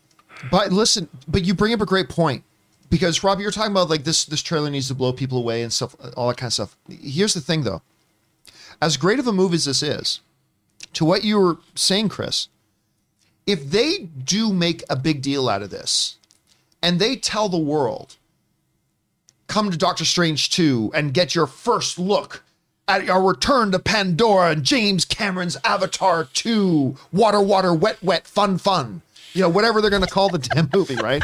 I don't know. I'm just making up a title. Aquaman moved. I, Come I, swim with us. I, I still kind of like water, water, wet, wet, fun, fun. I'm going to go with that one. That's that'll be its name in Japan. But at any rate, I want a shirt that says that. if they if they tell the world that come see Doctor Strange 2 and get your first look at this, and it ends up being a 15 second black screen with audio And audio fucking clip papyrus from writing. the first one, and then the papyrus t- title of Avatar 2, and that's it. That will be a PR nightmare Mm-hmm. for them. That that could, whereas the first trailer could come out and totally go, "Oh my God, this is going to be the new biggest film of all time." Blah blah blah. It could totally go the other way if this if they handle this wrong. And under Bob Chapek, I wouldn't put that by them. But I'm pretty sure James Cameron is probably one of the only directors in the world who's probably got a little bit of control over what the trailers Yeah. do and do not do. Dude. So, uh, but it could be a disaster, Rob. Dude, this is going to be Dirk Diggler at the end of Boogie Nights, finally unzipping. That's what it's going to be. That's what I expect. We waited two and a half hours, unzip and give us a glimpse. That's what this movie should be. That's what this trailer should be. It's Dirk Diggler's dong. Now, Avatar 2. Dirk Diggler's dong. I can't wait for them to put that on the posters. Avathong. Ray, let me. I, I, I don't like. No, John, I know don't want to see. I don't want to see the Dirk Diggler's dog. I know you are excited about Doctor Strange too, but do you have any interest in Avatar? I, I don't know that we've ever even talked about that. I was telling the chat, right? I remember being like awed and like it stuck with me for like a solid week after watching the first Avatar in theaters. Right. But whenever it comes on for free on TV and I tune to it, I just can't watch it anymore. And I don't know. Really? Yeah, it's just like someone pointed out, like it doesn't grow well. And I think I'm one of those people that it just didn't grow well with me. I don't know whether it's just because when I, I, I don't know why, but I'll still see Avatar 2 just because, like I said before, I want to see the technology advancement. And you know, James Cameron Oh, usually yeah. shows something really cool and crazy. Um, yeah, so I'm excited for Avatar 2. I wouldn't buy a ticket for a movie just to see the trailer, but yeah, I'm excited to see the movie. I remember for me, I saw it because I do not give two squirts of urine about 3D. I think it's a useless gimmick. Now, I, not everybody shares my opinion. That's fine, but that's just how I feel about. it. But I did see the first time I saw Avatar, I saw it in 3D, and I was like, okay, yeah, this is pretty damn good. But then I saw it again like two days later in a non 3D theater. I'm like, oh, it's just as good without the 3D. So I was fine without it. But they did. It, it will be interesting, like you're saying, Ray, about what is the big advancement he's going to give us this time? What I- just can only imagine with the amount of time he's been working on this damn film. I hope we're in for something good. Anyway, guys, the question is for you. What do you think about this whole notion that we could be getting our first Avatar trailer in front of Doctor Strange 2? Do you think it's a good move, maybe a bad move? Do you think maybe that this isn't true at all? We're not going to get one until we get closer to the release date? Or do you think that six months is close enough to put the first one out? Whatever you guys are thinking, jump down to the comment section below and let us know your thoughts. You know, it would be great for an open night screening of uh, Doctor Strange 2 and maybe Avatar? Maybe some Doctor Strange undies. We want to thank the sponsor of today's video, Me Undies. What's something you look forward to waking up to every morning? Is it coffee, your pet? Maybe it's the face of someone you love. Well, Me Undies wants to add to that list. Start your mornings with your favorite underwear. And not just any underwear, but ridiculously soft undies with ridiculous prints that make picking out underwear actually fun because MeUndies makes the softest fabrics you've ever put on your body. So you can sit on your couch all day or go out and live your comfiest life. Once you try their undies, socks, bralettes, and longwear, you will never go back. Choose from a range of limited edition prints and colors and sizes that go from extra small all the way up to 4XL. You can also sign up for their free to join MeUndies membership where you get a monthly subscription that sends new styles right to your door. Plus, enjoy discounted pricing, free shipping, and exclusive early access to new launches. And listen, MeUndies has a great offer for my listeners. For any first-time purchasers, you get 15% off and free shipping. MeUndies also gives you this promise. If you're not satisfied with any product for any reason, you can return your order for a full refund within 45 days. To get your 15% off your first order and free shipping, just go to MeUndies.com slash Campea. That's MeUndies.com slash Campea. And special thank you to Me Undies. My wife loves these guys. Me Undies for sponsoring this episode of the John Campea Show. Ray, give me some breaking news music, will you? Breaking news, ladies and gentlemen. Breaking news.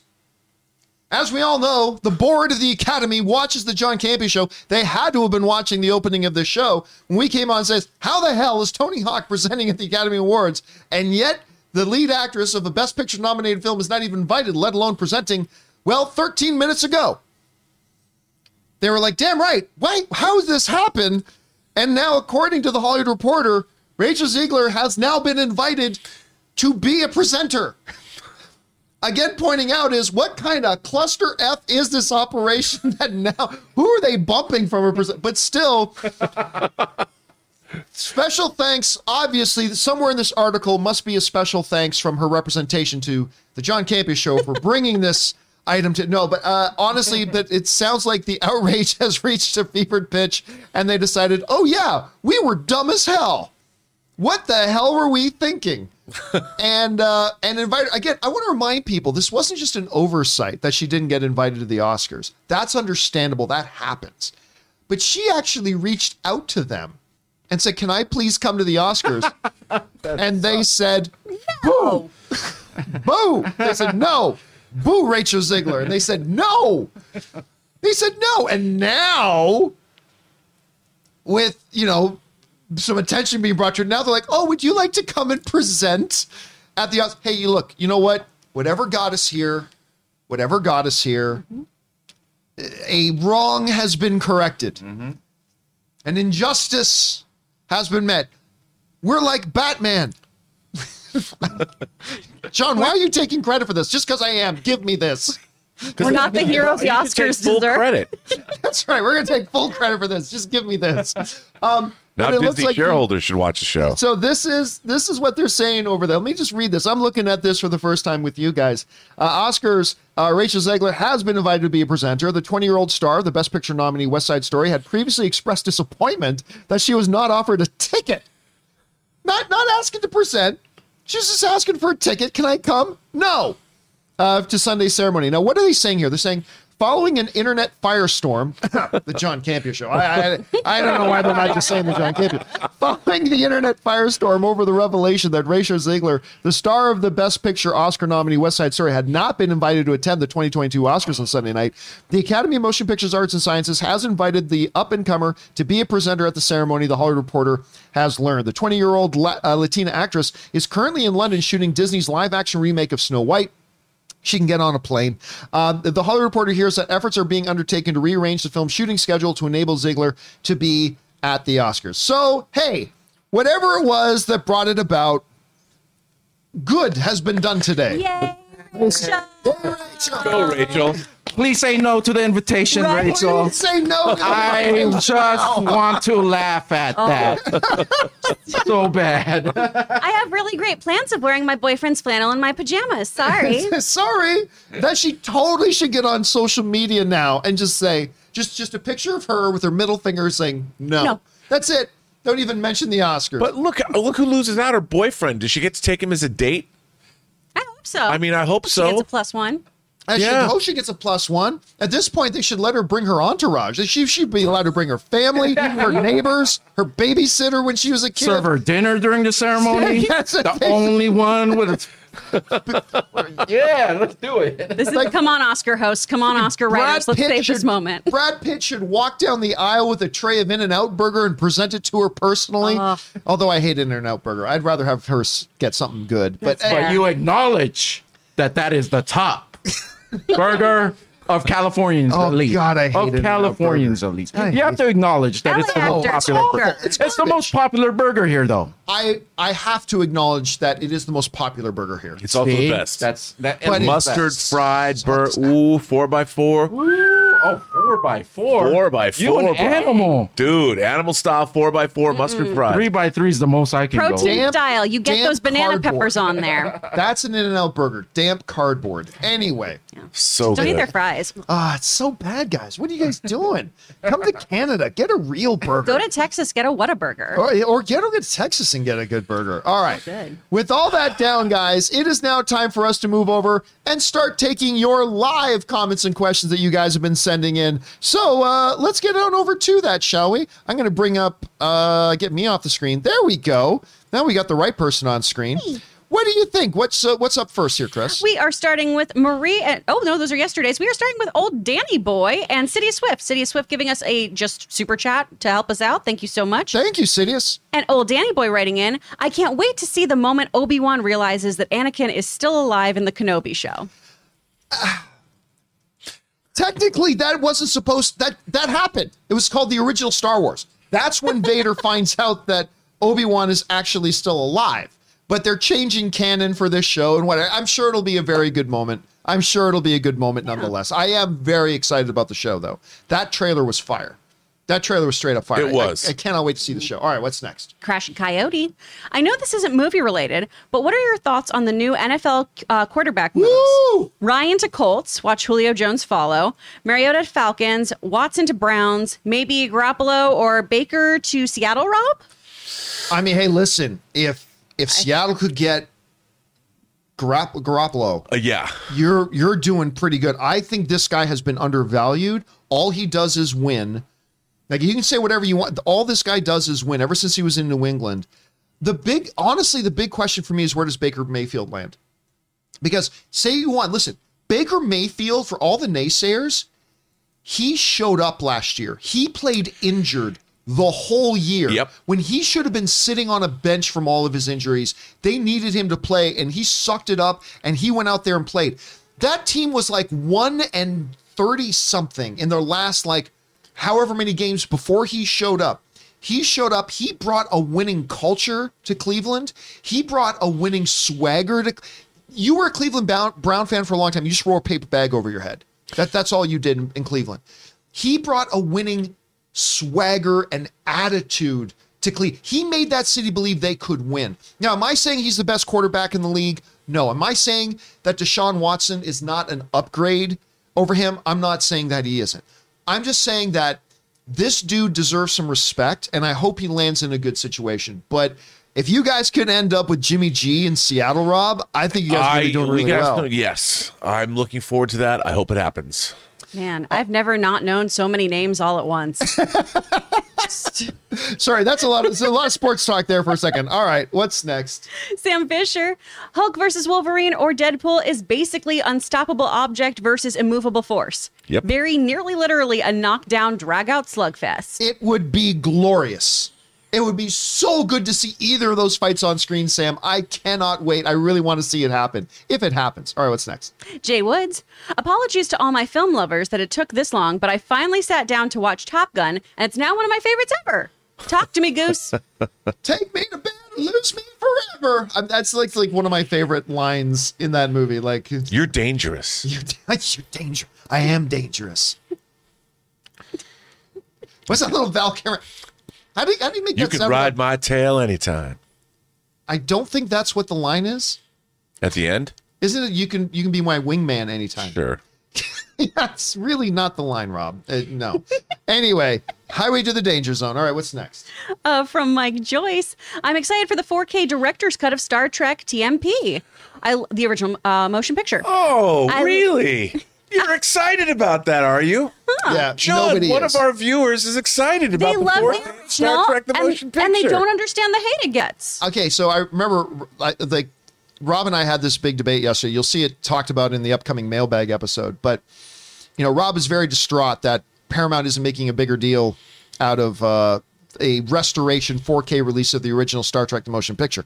To which I then pointed out to him that's the director's edition. that they actually put out a rather big press release about it in January, and none of the trades chose to carry it because nobody cares. Only a few obscure oh. websites even carried the press release that Paramount put out oh. because they didn't care. Because even amongst hardcore Star Trek fans, most hardcore Star Trek fans don't like Star Trek the You're original saying movie. this on William Shatner's I birthday. know. What am I You- On doing? you Bill are- Shatner's you're- day of birth. John. I mean, you don't understand. There would be no Star Trek today without Star Trek: The Motion doesn't make the Picture. movie any good. Star Trek: The Motion ah. Picture set a precedent. The Human Adventure is just beginning. Watch it again. The 4K restoration, the director's edition, is as if it's almost as important as Avatar 2. Almost? Wow. Like how close to almost? Over, under. Where are we at?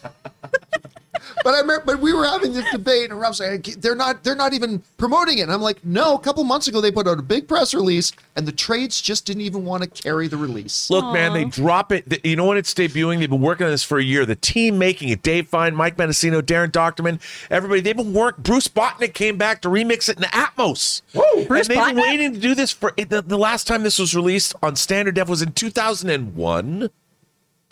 It's been 21 years before they've restored this into its 21. glory. I mean, directed, directed by Robert Wise, who co-directed the original West Side Story, directed Sound of Music, edited Citizen Kane, directed Curse of the Cat People. Come on, none of that makes this a good movie. dude, it's fantastic. I'm glad you like it. It's my favorite Star Trek movie. I'm, I'm Thank glad you, you, Rob. like it. I'm Stored to glad you like 4K. it. I support you, Rob, even though I'll never watch that movie. Aww. Look, man. All right. Why Bill would you- Shatner has never looked better than he looks when they, he first appears in this movie. The shuttle door opens, and there he is in his two-tone admiral suit. God damn, that is one sexy man. It's a good mo- It's a good moment. That's a good moment. I, I kind of like. I even like the moment when Bones shows up. Great. it's a hey. It's Damn it, excellent. Bones, I need you It's a. It's it's. badly. Uh, it's a, I'll just say that the franchise got better as it went.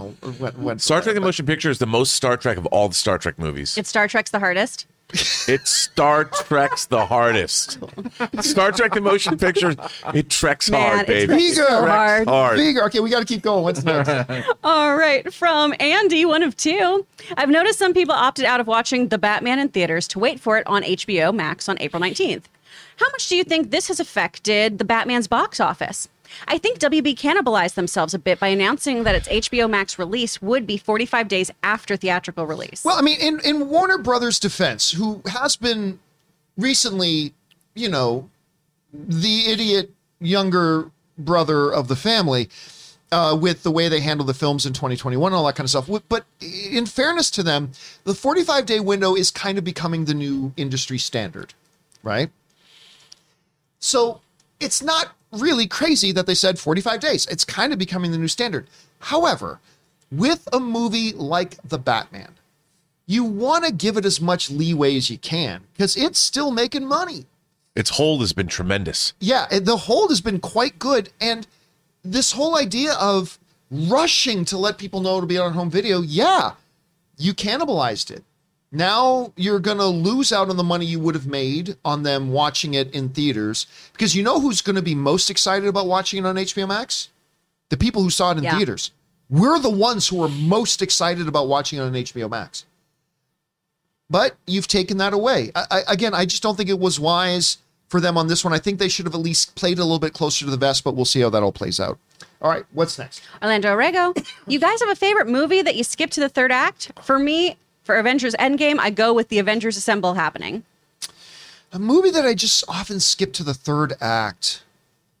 I don't know. I mean, I don't think I for do. me, big payoff is all made possible by a great buildup.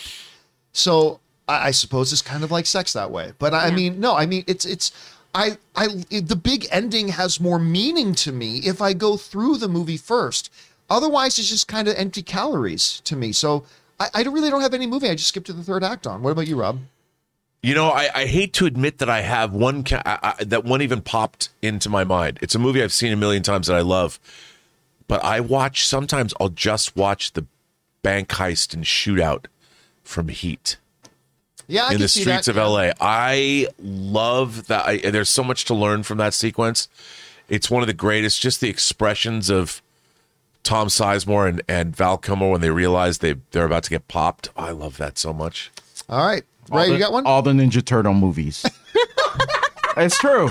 There's all just the way Ninja too much movies. exposition at the beginning for you. Yeah, yeah, you're not into that big character development, the layering of the narrative, or anything like that. Like, I don't want to see April drawing these turtles in bathtubs. Okay, let's move on. You just want to get right to go ninja, go ninja, go. I mean, just get right to that. Okay, what's next?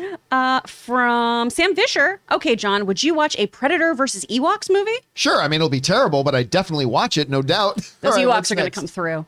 City of Swift. I think it might be. I might be more excited about Avatar One being re-released before Avatar Two.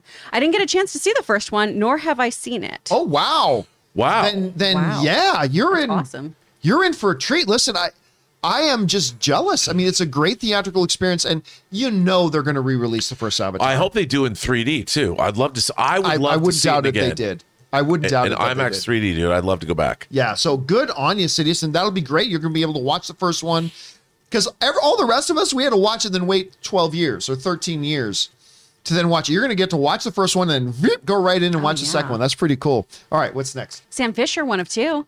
I feel it needs to be said that casting Christina Ricci in this Wednesday Addams series, but not as Morticia, is a missed opportunity. I love Zeta Jones, but I'd prefer Ricci. Or they could do a continuation of the 90s movies with Ricci as adult Wednesday starting her own family, like the musical. Yeah, but again, that's completely changing their their story comes first, and that would be absolutely just completely scrapping their entire idea for a show.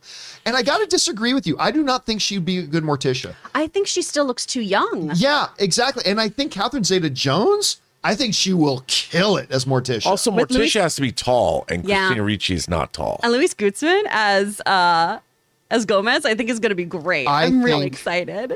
like half the times I watch him and things, I think this. I don't even knew, know if this dude read his lines before he just came on set. And he's kind of, but sometimes he is so perfect for a role that he's in, and this could be a good one for him. It really could.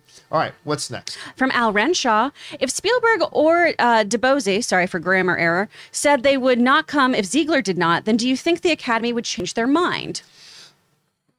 No, I, I, but I, I mean. But listen, it's it's like what I always say: what Steven Spielberg cannot accomplish, the John Campea show can. no, um, You always say that? Always. Like I just said it to Ann over breakfast. I- it's no, I here's what I think. I don't think the Academy should, nor I don't think the Academy would, nor do I think they should, you know, kneel to threats. Because if you do, then that's all you're going to be doing all day. The next thing, the next celebrity is going to come on. Unless you do this, I'm not going to do whatever. And then the next celebrity is going to, unless you do this, I'm not going to. You can't start doing that.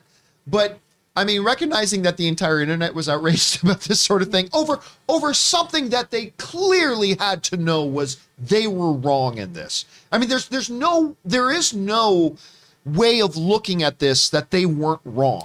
So I think that probably Like, you fixed it. gotta you gotta pick your battles too, right? Because I know, Yes. I mean, all signs are pointing to Jessica Chastain probably cinching this win, right? Isa Tam- Tammy Faye, she did great, and she's talked about how with solidarity with her makeup artists, who were very, very important to her nailing this role, she's gonna miss some red carpet, so she can be there supporting them and make sure that she's there for when they win. Hopefully, Yeah, she's going to be in the theater already supporting them, which I think is great of her to I do. think that's wonderful. All right, what's next? Can we lobby to get into the Vanity Fair party? Oh, I've always wanted to go to that. Love to go to the. Vanity Fair party. Oh, know?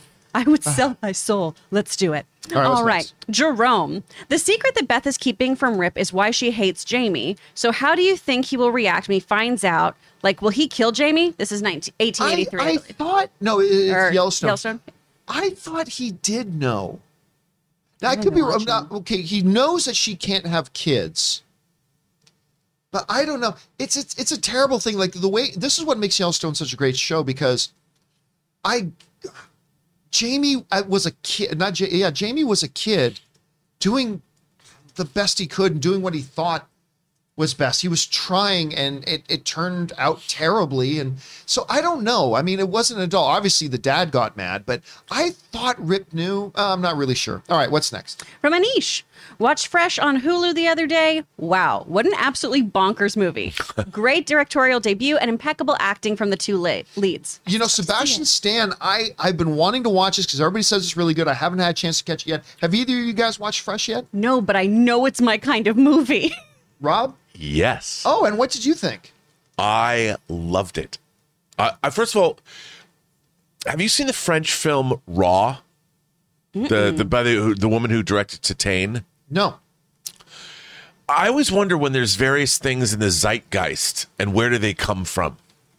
And there is, I mean, it's a zombie thing, but normal people that eat human meat. so I don't know if that's a spoiler or not, uh, but it's a thing now, and I'm there for it. I loved Fresh. I thought Fresh was great. So, if Well, I'm- you I'm, glad you liked it. I loved it. I mean, I don't know what to say. I mean, I loved it. And Sebastian Stan was great in it. I'm excited to watch All it. right, what's next? I mean, the guy's on Fresh and Pam and Tommy Lee. Yeah. Doing like a he's lot. got these two Doing great lot. TV projects at the same time. He's got a great agent. Car- uh, ooh, are we ready? Okay, what's Oh, next? Carlos Sosa. I pre-ordered my No Way Home Collector's Target DVD. Woo! I don't buy physical media, but I'm but I'm super you know, glad John, that you did. You have a PlayStation 5 that has a 4K drive. Yeah, it's right such a waste of space. There's Give absolutely no me. need for Give it. The PlayStation. No, no, no, no, no, no. The drive is a waste Oh, of space. I got so excited that you were like, I don't even want it. And I was going to be like, give no, me no, no. this. The drive is a waste of space. Yes. Oh. Okay. What's next? From Jay Woods. John, switching to NFL real quick. Any thoughts on the free agency battles this past week and a half? Well, we already talked about it. I mean, the movement has been kind of crazy. Like the Deshaun Watson thing, which, by the way, odd signing by Cleveland when they don't even know if the NFL is just going to straight up maybe suspend him for a year. But we'll see what happens with that. Uh, Carson Wentz getting out of Indianapolis, uh, which, I mean, you knew Indianapolis was going to get rid of them. Matty Ice finding a new home. We're going to see where Baker Mayfield lands. I mean, where's Jimmy G going to land? I, I it just it's it's been a fabulous. I mean, if Seattle can get him, man, that's I mean, obviously with Wilson leaving Seattle, that's created. I think Denver's got to suddenly be considered. Dude, I told a you, I Super saw- Bowl contender. I saw Wilson in a Denver jersey, number three, Yeah, Bronco. Just didn't sit well, John. uh, I'm sure for Seahawks fans it doesn't. All right, like what's next? From Victor, Rob, the original Robocop is coming out on glorious 4K next month. It is from Arrow, and uh, I can't wait. They were way too young uh, when they saw it the first time, but have loved it ever since. Just It's- watch it on streaming. It's it's it's better. It's quicker. It's more uh, it's more convenient. It's right there when you need it. You don't have to walk over and grab a disc and put it into some archaic machine. Just go. There's I'm breaking Rob's heart right features now. on that disc. great special That's features. that's the big that's the big equalizer. The Arrow disc That's is it. great. Yeah. Although I do, I am tired of them basically double dipping, but whatever. All right, what's next? Al Renshaw again. I would watch that Predator ver- Predator versus Ewok And I'm, series. I'm telling you straight up, the the Ewoks would win. The Predators ain't never fought anybody like the Ewoks, There's a lot more of them. and there's a lot more of them. And they that you do not do not underestimate the Ewoks, my friends. All right, the stormtroopers did. Look what happened to them. All right, what's next? Gone with the Cheddar. Rewatching all of Atlanta before the new season. Nice. It's crazy how the careers of the cast have changed. Domino and Festos have come a long way. See, that's the thing. When it started, it was Childish Gambino with a couple of no names. Well, Keith is not a no name anymore. Uh, Brian is not a no name anymore. Zazie Beetz ain't no no name anymore. It is suddenly now a show of four superstars. And maybe that had some. I, I really did think it had more to do with the writing and, and the process of getting it to where he wanted it to be. But I, I have been dying for this show to return. And I'm sorry, but that one teaser they put out where they're at a press conference and one guy says, With our plan, we will end racism by 2024. it's like, oh my god. I mean, it it just I cannot wait for the show to return. And you're right. It's crazy how that cast has now evolved to where it is now literally a cast of all superstars. And uh, it's going to be neat to see the dynamic in the show as they Dude, go forward. Donald Glover is Lando Calrissian. Come on. I mean, I know, I know. All right, what's next? From Orlando again, I am so excited for next week since me and my friends are going to Dallas for WrestleMania weekend. Oh. So excited since it's my first time in Dallas. Oh, You know, Anne nice. got invited to go to WrestleMania this year. She got invited to go um, because like Anne's best friend is Kaori, and Kaori is dating WWE guy Nigel, uh, former Ring of Honor heavyweight champion, and so he gets he can get tickets to these things. And Anne and Corey, they I think WrestleMania was in Dallas just a number of years ago, wasn't it? Yeah. So Anne and Corey actually flew out to Dallas for that WrestleMania they were just there for one night and Anne immediately turned around and came home.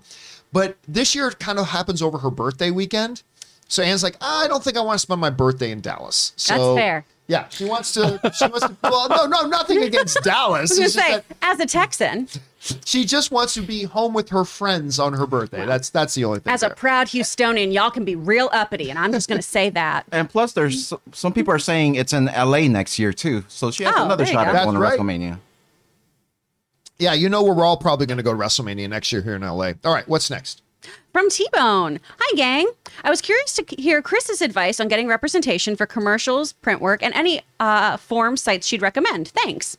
Oh, representation for acting, I'm assuming then. Um, so the first thing is are you in class? Are you in an acting class right now? Do you think you don't need to take them anymore? Because guess what? You do. I teach acting classes and I still take them. Um, so do that first. Get all the training you can. Make sure you have excellent headshots. If you're in the LA area, go to Leah Hubner or the Headshot Truck, someplace really, really reputable that are going to make you pop and make you look like you. Do not get glamour shots. No one wants an actor who doesn't look like themselves. Um, from there on, get some really nice clips of yourself. You can film things yourself too in those acting classes. You can create things with your friends. You've got an incredible camera attached to your phone take some prints of yourself doing some editorial kind of things if modeling is what you're looking for which it kind of sounds like um, the big thing though is continually be educating yourself continually be taking classes get in an improv class right now if you want to do commercials All right, good advice. Wow, we should clip that out and put it behind a paywall because that was some good advice. That was a masterclass. That right was, there. and, and you delivered it spectacularly well. so much This is why she it. makes the big bucks. All right, what's next? from john redcorn one of two is it fair to call eternals marvel's first l it's got mixed to negative critic scores i don't know if the audience were crazy about it and it made 402 mil on uh there we go on a 200 million budget yes pandemic era box office but still I don't know. Like, I, I'm, I'm, I'm unapologetically. I still think it's a great film. I like it I don't think it's top shelf MCU, but I put it. I thought it was first of all definitely very, very different from anything else they've done. It it was released more in the heart of the pandemic than than other things have been. It wasn't in the heart of the pandemic, but it was you know close to the pandemic thing. Otherwise, it was a very different kind of movie. We always knew. We always said like this. This the box office realities of that movie were going to be more restricted. We always knew that. But the reality is this: it did get a lower critic score than maybe any other Marvel property. Um, it did not make the kind of money that a Marvel film is used to taking, but I, I just find the film to be so good. I, I cannot call it a loss, especially having made over $400 million. But uh, still, look, I, I wouldn't say somebody is wrong if they looked at it that way because the, the numbers are there. But I don't know, Rob, what do you think? Look, I enjoyed it. I think it was just different. I mean, a lot. There's a lot of people that have uh, legitimate problems with the film, and and I don't think it's by any means a perfect movie. But as a science fiction film and as a glimpse, something new, something interesting, and as a tribute to Kirby, even though it's very different from what Kirby envisioned, I still really enjoyed the movie. I thought it had a really unique tone and a feel to it that none of the Marvel movies have, and it's certainly an outlier. But I think it's a very worthy, worthy motion picture, John. All right, what's next? From Anish, saw a low budget movie in theaters this weekend called The Outfit.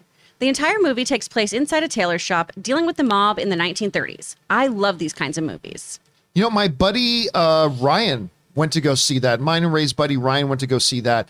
And I haven't had a chance to see it yet, but I didn't know it was an all one location movie. And he told we were having dinner the other night. He told me it's all one location. I love movies that happen in one location. Me too.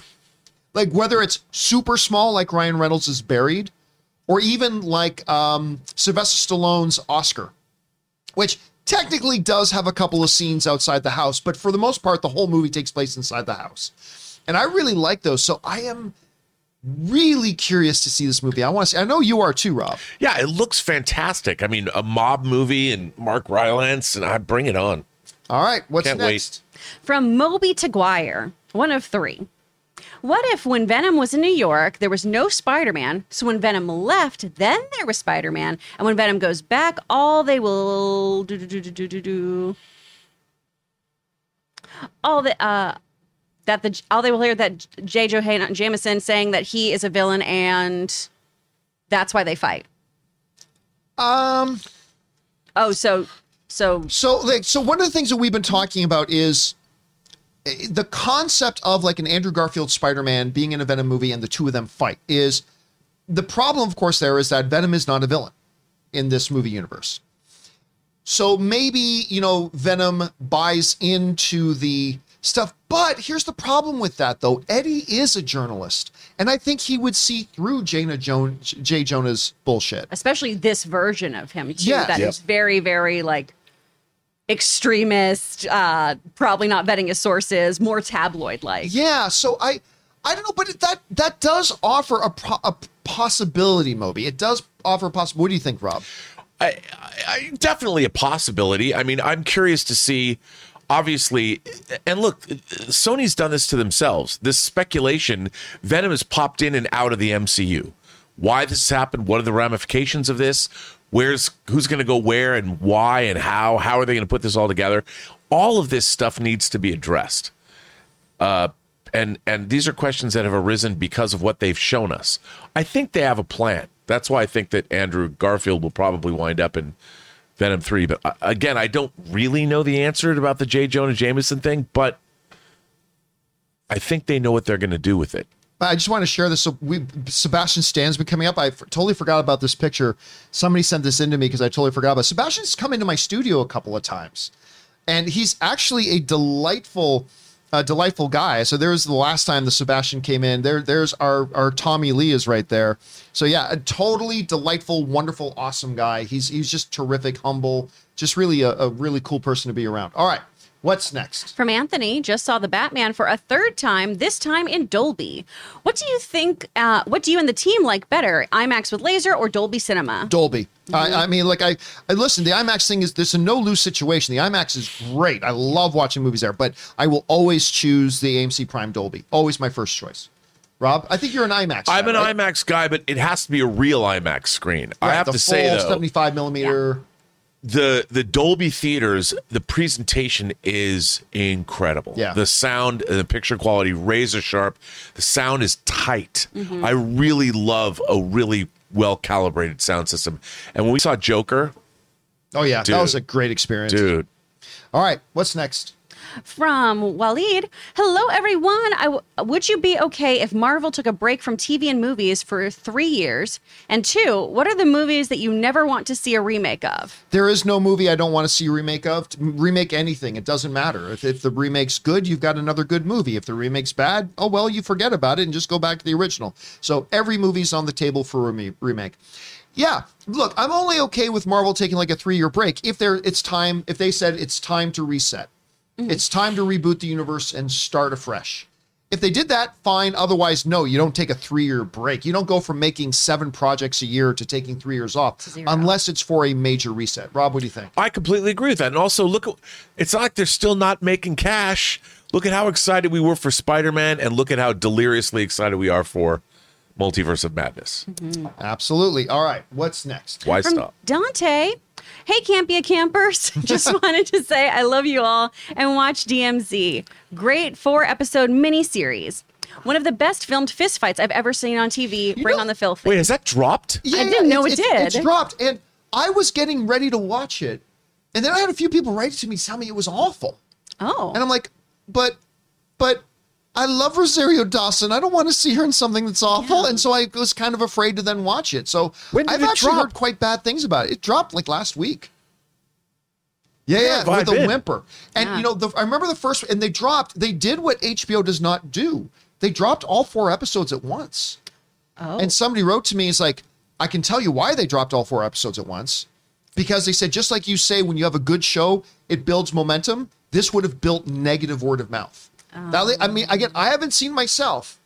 I just got scared off of watching it. So, if any of you guys have watched DMZ, Damn it. I would love to hear what your thoughts on it are because I heard some bad things. I'm glad you liked it, Dante. Though you're the first person that's written into me that said you enjoyed Man, it. So, I'm bummed. uh, yeah, I'm kind of bummed too, but I'll, I'll probably still have to I give trust it Dante. a check. Check out my first and uh, two as well. All right, what's next? Colby Parker, one of two. Hey, crew, I'm going to put on my tinfoil hat here. Do you think the Flash movie being delayed so long could be to Flashpoint, the DCEU, making the Batverse the main DC universe moving forward? I don't like it, but it might make sense since The Flash is now the latest slated DC movie. Thanks. No, people look. We've talked about this before, Colby, and thanks for writing that in. Rob, you and I have talked about this several times. Yes. It it presents a fundamental misunderstanding that a lot of average film fans have about movies. These movies take years to make. And but I say years, I don't just mean like one or two. I mean from the moment that uh, uh, an executive or a creative sit down at a table and think, here's an idea. A lot of films take five, six, seven years Or 87, like The Flash. or 87 like the flash to come to a screen and stuff like that and this idea that oh here at the last second we're just going to change the overall philosophy and all we Right, need to do you- is just bump the release date of this one by a couple of months um, so no the release date bump of the flash represents nothing to do with a change of philosophy or a change of direction or a change in the movie or anything like that. It's they just did a big wholesale shuffle of everything and they moved it around. They've known for a long time that they're going to be a studio that does both. Shared cinematic universe movies and standalone isolated movies. And no this doesn't represent a change of anything. Rob how do you see that? I completely agree. And really, at the end of the day, I just want to see great films. I think this idea that that uh, we have to worry about whether or not the MCU is a shared universe from the get go. It's always been that way. It's designed to be that way. Warner Brothers just trying to follow up with that was again reactionary. It was ill conceived. It wasn't planned as well as it should have been. And I think getting uh, Matt Reeves the Batman, I have no desire to see the Batman 2 set in any kind of cinematic universe other than what Reeves is giving us. On the other hand, I'm looking forward to this Flashpoint movie. so am i It's not real, you guys. it's not real I just- when will we realize it's not exist. real all right what's next This is written in from Rob's existential crisis. there we go One of two. A few weeks ago, you talked about the passing of actor uh, Jaspard Uleli. Uh, sorry if I'm saying that wrong. Who's going to be in MK? Mortal Kombat. Mortal Kombat. At the time, his face seemed familiar, but I couldn't place him. But today, it clicked. He's one of four actors. Uh, the others being Mads Mikkelsen, Anthony Hopkins, and Brian Cox to have played notorious serial killer and everyone's favorite cannibal, Dr. Hannibal Lecter. Yep. Gaspard played him in 2007's Hannibal Rising. rob Which is not good. Yeah I mean, he he wasn't bad in the role, but look, everyone, even Thomas Harris, that book should be disavowed. And I'm a huge Thomas Harris fan. There was no need. Although I will say this. Bryan Fuller in the Hannibal series made good use of that mythology, and he wasn't bad as Hannibal in that movie. It's just like that was such a shameless cash grab. oh well all right what's next Kelsey Schumacher sending in an almost $20 super oh chat. thank you kelsey Just wanted to show some love. Hope you all are doing well and have an awesome week. Love you guys. Thank you, Kelsey. You know, it Very nice. is it is a great week. As a matter of fact, I'm not going to announce it today. I will just tell you that something significant has happened for the John Campea show and the channel. Uh, and I will be making an announcement probably in the next week or two to let you guys know about it. Don't don't get don't get me wrong. It's not like Tom Cruise is coming to join the show. I'm, but but for us, it's a pretty big deal. Um, and I will let you guys know more about that in the next uh, week or two. But yes, Kelsey, it has been a great week. Thank you so much for asking. But he is going to promote the fact he's playing a variant Tony Stark in Multiverse of Madness with us, isn't he? Oh wait. Oh, were we not supposed to You say that? just yeah. oh. Now we get we signed a non-disclosure, Rob. Oh no. We signed a damn non-disclosure. All right, what's next? Bailey Fuller. I love the terminal. Oh dear. I loved Batman, but I preferred the role of the preacher from The Devil All the Time. A WWE documentary about heels this Thursday. Um, Is there a WWE documentary about heels? That's it. Apparently. Isn't that also the name of um, Stephen Amell's show. Stephen Amell's show? You know what? Here's the funny thing. I adore Stephen Amell. Same. I have not gotten around to watching heels yet, and I've, I've heard good things. And you love wrestling. Eh, I used to love wrestling. Oh. I used to love wrestling. I, I will watch it once in a while now. I certainly know my wrestling history, but I I have been interested in the show. I've heard nothing but good things about it, and I've just I just ha- I don't even know what network it's on. Is it Is it Starz? Epi- oh yeah, Starz. It's Starz. I think so. See, that's I could be wrong. obscure network, uh, but I will get around to watching it. I, have- Ray, you're more into this stuff right now than I am today. Like, uh, have you watched Heels at all? I don't watch wrestling that much at all, so That's I wouldn't You watch. used to. Yeah, I wouldn't watch a show about wrestling either. Well, at least not right now. It might be something I'll go back to later, but right now I'm just not feeling the whole. What the about whole Glow? thing. Did you watch But Glow? I Love say that, Glow. yet I'm gonna buy the WWE wrestling game later with my Target gift card, baby. Well, When when, buy- and when we walked into GameStop, Yeah. you're thinking, look at that Stone Cold, and you're like went over and grabbed the Stone Cold and everything. It's only because of Scott Hall. I just want to play Yeah, him the for a little Scott bit. Hall, yeah. My- one of my top three wrestlers. So yeah. All right, what's next? From Jacob, over under 50% chance of TASM. The Amazing Spider-Man 3. Thank you. Or Andrew coming back. Under 50. I, I'm going to go under 50. I really do like Andrew Garfield. First of all, just on surface, I think this movie was meant to be his swan song. That's what it was for. It was for Tobey and Andrew to have their chance to say goodbye. And they did it, and they did it perfectly. And I honestly think it would be a shame to ruin that by by bringing them back again. That being said, I ain't gonna lie and pretend I wouldn't be excited to see it. But honestly, even without that, but then Andrew Garfield came out and said, and granted, he had lied to everybody for over a year, but he said, "Look, I know everybody's gonna think I'm lying because I've li- I cried wolf for over a year, but honestly, I have no plans to come back as Spider-Man again, and I actually believe him. But I would love it, but I will say under 50% that we see him back, or that there's I def I, I'd say under two percent that we'd get the Amazing Spider-Man three. Under 50 that he's coming back in any sort of way, but under 2% that we get an Amazing Spider-Man 3. Rob? That's well, you know me. I uh, I think it's probably pretty low. We're gonna gonna get an Amazing Spider-Man three, but I could see him coming back playing Spider-Man in some form. Venom. In Venom, yes. I see. I think that's far more likely. It's far more likely that he comes back and appears again. And I still say under fifty percent, but I think it's practically nil that like an amazing spider. What do you think, Chris? Over 50, he's going to come back as Spider Man in Venom. Over, over, over. That movie's going to happen.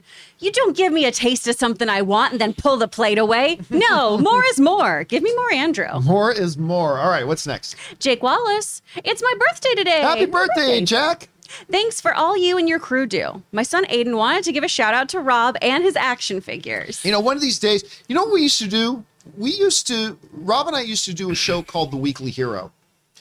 And what we would do every week is we would feature a 1 6 scale figure. Yeah. And it was one of the most, we should bring that back at some point. I have to say, Jack's son Aiden has become. I think he'd be. Is he ten yet? Maybe he's nine. He he's been doing some action figure photography. That's quite extraordinary. Oh, and uh, he he he does a great great job. I actually met with them. They had dinner with us up in Portland last year, and uh, Aiden is quite the budding talent. And Jack himself, he does leather work. He actually made a present that I gave to Elizabeth for her uh, paint her brushes, like a, a a a container that she can take to the studio. oh my gosh. He does great great leather work, and he made me- me a script cover. Very cool. All right. Hey guys, we want to take a moment and thank the sponsor of this video, Athletic Greens. We want to take a moment and thank the sponsor of this video, Coinbase. Have you found yourself curious about getting involved in cryptocurrency, but if you're like a couple of friends of mine who have been really interested in it, they felt kind of overwhelmed by it, like not even knowing how to get started? Well, that's where Coinbase comes in because they make learning to buy and sell crypto simple. Coinbase offers a trusted and easy to use platform to buy, sell, and spend cryptocurrency. They support the most popular digital currencies on the market and make them accessible to everyone. They offer portfolio portfolio management and protection, learning resources, and a mobile app so you can trade securely and monitor your crypto all in one place. And that's why millions of people all over the world in 100 different countries trust Coinbase with their digital assets. So whether you're looking to diversify, just getting started, or searching for a better way to access crypto markets, start today with Coinbase. And for a limited time, new users can get $10 in free Bitcoin when you sign up today at coinbase.com slash Campea. Sign up at coinbase.com slash Campea for $10 in free Bitcoin. This offer is for a limited time only, so be sure to sign up today. That's coinbase.com slash Campea. And thank you to the good folks at Coinbase for sponsoring this episode of the John Campea Show. Don't forget, guys, go and use that code. Use coinbase.com slash Campea. Get $10 in free Bitcoin. All right, let's keep going now. What do we have next? Chris Miner. Ewan is Obi Wan, Glover is Lando, or Alden is Han. Alden Ehrenreich was a great young Han Solo. He was a great young. I don't care what anybody says. He was a great young Han Solo. I loved Glover as Lando as well, but it's Ewan McGregor as Obi Wan. I, I mean, at least to me. Chris, what do you think? Probably the order we have it here is the order I like the most. Ewan, then Glover, then Alden. Rob? I think so too because look, uh, Ewan McGregor as Obi Wan was cast and directed by George Lucas, which gives I think him more legitimacy. So was Jar Jar Binks. But yeah, Jar Jar Binks was animated; he wasn't real. well, still, still. all right. You All right. do realize animation is lesser of importance than anything Oh, real. I'm gonna come over and fight Them's you. are fighting words. All Flip right. this table. What's next? iCritic. Some are saying Coda is a Best Picture frontrunner. It is. Some definitely are, but it has no nomination for editing or direct uh, or director. No movie has won Best Picture without those noms since 1932. What are the chances this stat can be broken? It's extremely high. Um, I, again, look, there are. I don't buy this. There's some people always saying like, when a director doesn't get nominated for best director, when a picture is nominated for best picture, they go, "Well, did the movie direct itself?" Well, It's like, well, you got to remember there are ten nominees for best picture, and only five nominees for best director. It's going to happen. I mean, one of the most notorious ones was, of course, when Ben Affleck, not only uh, his picture Argo won Best Picture of the Academy Awards. Ben Affleck won every major directing honor that year, from the Directors Guild of America to, I mean, every single major directors. He won Best Director, and yet he didn't get a nomination at the Academy Awards. That's that's still the one that confuses me the most. That being said, um, yeah, that's it's it's going to break this year. That that little trend is going to break this year. You, Coda's going to win. I, I wouldn't have thought that two months ago. I thought all the momentum was behind West Side Story. It- that all the momentum is now clearly behind Coda. So while it is not my pick to win, it's it's certainly deserving of a nomination. Um, you know who did think it was going to win? Yeah, yeah. One person in this room has been calling for months that they thought Coda was going to win Best Picture, and she's probably going to end up being right. She's I should probably have going to placed be bets. right. I, you know, what Now I'm just going to remain right and poor. The funny thing, though, is that its main competition is a film that I don't even think should be nominated for Best Picture, which Power is of the Power Dog. of the Dog. Yeah. I, I like the movie. Fantastic performances. Pop in, tick, tick, boom. It's not a Best Picture of the Year kind of. At least that's just me. That's my own subjective opinion. But But you have just you have just codified why the Oscars are having a problem with viewership. Well, not because It's no, it's that the movies though. they vote for the movies that they think are best. It, this is not the ones that I happen to No, think but are I best. But no no no but no no no. But what I mean is that these films are not as well known by the general population, the people that would tune into the Oscars. But that's always been the case with the Oscars. Yeah, but they used to have much higher profile films. Now Some. it's hard to see these movies. But like you go back a bunch, you remember the artist like won Best Picture. Like n- Yeah. nobody had even nobody had seen it. It was a black and white. No, that was that was tr- that's true. I mean, but the the Oscars have always been like pelted with those. And by the way, that's the way it should be. The Oscar. I want the Oscar members to vote what they honestly think is the best movies of the year. I don't want them to have any other consideration. I agree. I don't want them to give one second of thought to what was popular, what did more people see. That should have nothing to do with it. It should always be what did you, as the 7,000 voting members of the Academy, who are film professionals yourselves, what did you think honestly was the best? And sometimes that's going to mean they're going to pick ones that I wouldn't have, and that's fine. like like Power of the Dog. I don't think it should be a Best Picture nominee, but there it is. Uh, and sometimes it will align very much alike, but it's uh, I just don't you know have the best popular movie category. Anyway, all right, what's next? Living with Dameron had a great anniversary in LA. Nice. Thanks to Rob for theater, theater advice. And sorry, I didn't get you any snacks. Also, Batman premiere night was amazing. What I'm going to assume you gave them a recommendation to go to the Chinese.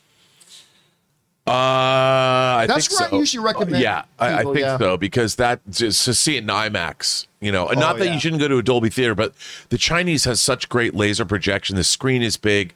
Plus, you get to go there. You walk in. There's costumes and there's the the the outdoor uh, where you can see the. It's just fun to It's go there. all sorts of gorgeous. Yeah. All right, what's next? Suthius, where is McFarlane's Spawn trailer? I'm worried. As far as I know, this movie's not getting made. yeah. I mean, they, they never Hang out shot one frame. Like I, I I don't think this movie's going to happen at all. So it's you got to have you have to have started production in order for there to be a trailer. So uh, that's where it is. And yes, you should be worried. I don't think it's going to happen. All right, what's next? John Redcorn, I think this is continuing his Eternals talk. By the way, I don't hate the film, but didn't love it either. Yeah, that's true for a lot of movies for a lot of people. I I personally did quite enjoy it a lot. But uh, yeah, hey, it's it's all films to all people, man. All right, what's next? From Anthony, hey John and team, new subscriber here. Love the show. Thank you for coming along, Anthony. Appreciate that, man. Wonder where this show has been my whole life. LOL. We've been there. It's We've been always around. been there. Just waiting for you. Just waiting. We it's like the like Superman. I'll be around. I'll be there. I'll bring it. You know where to find us. And all, honestly, Anthony, thank you so much for that. And we're glad that you're here and joining us and being a part of our community. Thanks so much for that. All right, what's next? Mr. Hank Dunn sending in a $20 super chat. Thank you, Hank. I want to say congrats to Chris Stuckman for his horror film being the biggest produced Kickstarter film of all time. Are you excited for his movie? Listen, I was really like Chris. Uh, obviously, Chris is a guy I know. He's been on uh, my show. He's been on. He's he's sat on my panel at Comic Con a number of times. Uh, it's always exciting to see when a guy like that who loves film so much is being given an opportunity. So it's like anything else. Let's see how it turns out. But yeah, I'm extremely happy for him, and, and I hope it turns out really, really well. All right, what's next? Ryan Gerger. Hi, John. I watched The Godfather on Sunday. So did someone else. um, I didn't think it was the greatest movie movie of all time or anything. It was just a, a good movie. This week, I will skip movie club. Well, I mean, listen, th- that's that's the thing. That's the thing about movies. All film is subjective. Like the vast majority of cinephiles consider The Godfather to either be amongst the greatest films of all time or the greatest film of all time. But that doesn't mean it's going to speak to you. Right. And if it doesn't, it doesn't, and that's okay. So uh, it is what it is. But yeah, I'm glad Ray- Ray liked it. Ray liked it. Ray was saying some very interesting things before Yeah. the show started today. Very impressed. about it. So, all right, thanks a lot for writing that in, Ryan. Okay, what's next? Patrick Short. Hey, John and crew. I saw where Marvel is doing a Werewolf by Night Halloween special on Disney Plus. What is your anticipation for this? And can Rob give some insight on the character? I have next to zero anticipation for it. I'll be honest with you. I mean, we got Michael Giacchino who's apparently going to direct it. That's intriguing, and I'm sure once I see some promo for it, I'll get interested. But uh, to be f- quite frank with you, Marvel is overextending themselves right now, and they're they're literally putting out too much. And it's especially with some of their content, I believe now is starting to suffer. I wasn't, I did not like uh, Hawkeye. I, I like Falcon, Winter Soldier, and Loki, but I didn't love them. So it's, I'm not automatically super stoked for Marvel content anymore. Intrigued, yes. Not all that stoked. Rob, what would you? Yeah, I mean, look, the Werewolf by Night character is my favorite appearances of Werewolf by Night are, I believe, in the first series of Moon Knight 29 and 30. Look up Moon Knight 29 and 30. Two of my favorite comic book covers of all time, bringing back the character Moon Knight debuted in the pages of Werewolf by Night. But Werewolf by Night has always been a sort of mm, unremarkable character, but it'll be interesting to see if they tie in Moon Knight to all of that. That's how I want to. That's how I'd like to see that happen. And his name is Jack Russell. Uh, well, Like, I wasn't. It, it's hard to not laugh. We just laughed at that. I mean, it's like, come on.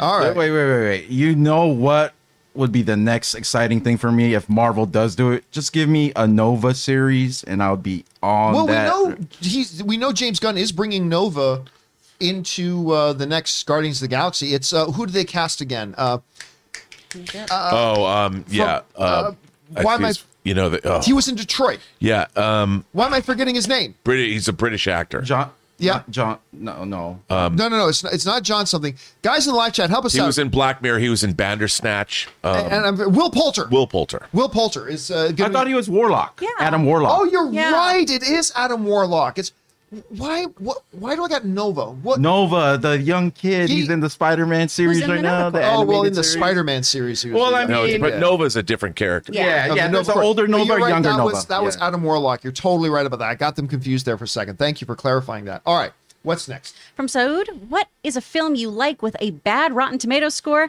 and film you hate with a good Rotten Tomatoes score? I, I don't know. I would have to sit down with Rotten Tomatoes over Yeah, in front yeah. of me to to know for sure. Look, I, I look. The I'm- Counselor. Yeah, I hate that movie, But, I love it. but there, but like, uh, like I mean, we all know that there are movies that most people love that we don't. We all have them. Like for me, it's like uh, uh, Blade Runner. I, I'm I'm not a big fan of Blade Runner. Um, Man of Steel, I think, is the most underrated film of all time. Or well, not most underrated film, but the most underrated comic book film of all time. But I, I again, I would have to have Rotten Tomatoes in front of me to be able to know that for sure. Unfortunately. All right, what's next? Jerome, seen episode seven of From Epix yet? I have not seen episode seven yet, and I'm so glad you brought this up. So, From is this terrific series on Epix that I love. Now, the reason I found out about From, I'm gonna, be, I'm giving, I'm giving you guys a look behind the curtain right here. I'm full disclosure, okay? I only found out about this series because Epix got in touch with me because they wanted to pay me money to tweet about From. It's an influencer ad campaign. It's standard. This happens all the time, nothing new. I had never been asked to be paid to put out tweets. And I'm going to tell you how much they were paying me. I told Rob and Chris how much they're paying me. they wanted, I think, six tweets from me. They could pay me $15,000. That's a lot of hot toys, son. fifteen thousand dollars to put out some tweets. So I thought, sure. But I did tell them I need to see it first before I tweet about. Because if I don't, if I think the show's bad, I'm not going to tweet it. So they sent me the first few episodes, and straight up, I, I will tell you, I love the show. Now, of course, no one's going to believe I love the show because I am telling you, I got paid $15,000 to get on Twitter to promote. And I have to put the little hashtag sponsored on that. So everybody always knew that this was a sponsored tweet. But I will tell you straight, I tell you all that so you know that I love this show. And they pay me to talk about it on the John Campea show, like at all. None.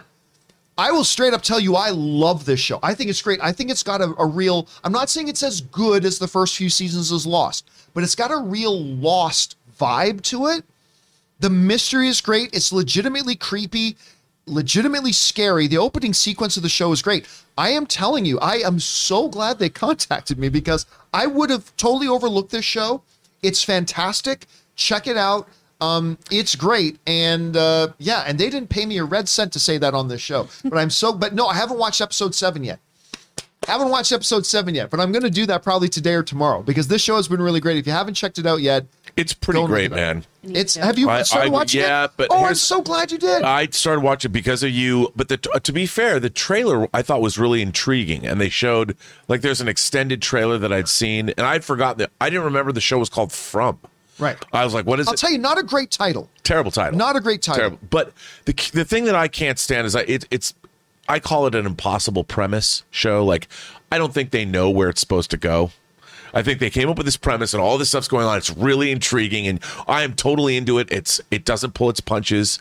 It is really creepy, but I'm just like one day I think I hope I don't realize that they're just making this up as they go along. I don't know. I think they've got a real. I hope plan. they do. That's because I I don't want. I'm tired of this bait and switch. I mean, look, manifest. Manifest. All right, you know, I mean, I I got sucked into manifest, and and I love the fact that they're making that shit up as they go. And thank God it got more seasons. But from is is is better than that. So I hope it's good. I hope they know where they're going. All right, let's get. We will. We only got a few minutes left here, so let's make sure we get through all of them. Mm-hmm. What's next? Rob's exquisite taste. Hot toys are indeed expensive. Crazy. Have never bought one because I'm broke, but I'll make an exception for Pattinson's Batman. He mm. looked badass. Need my own Pattinson on my desk to stare at.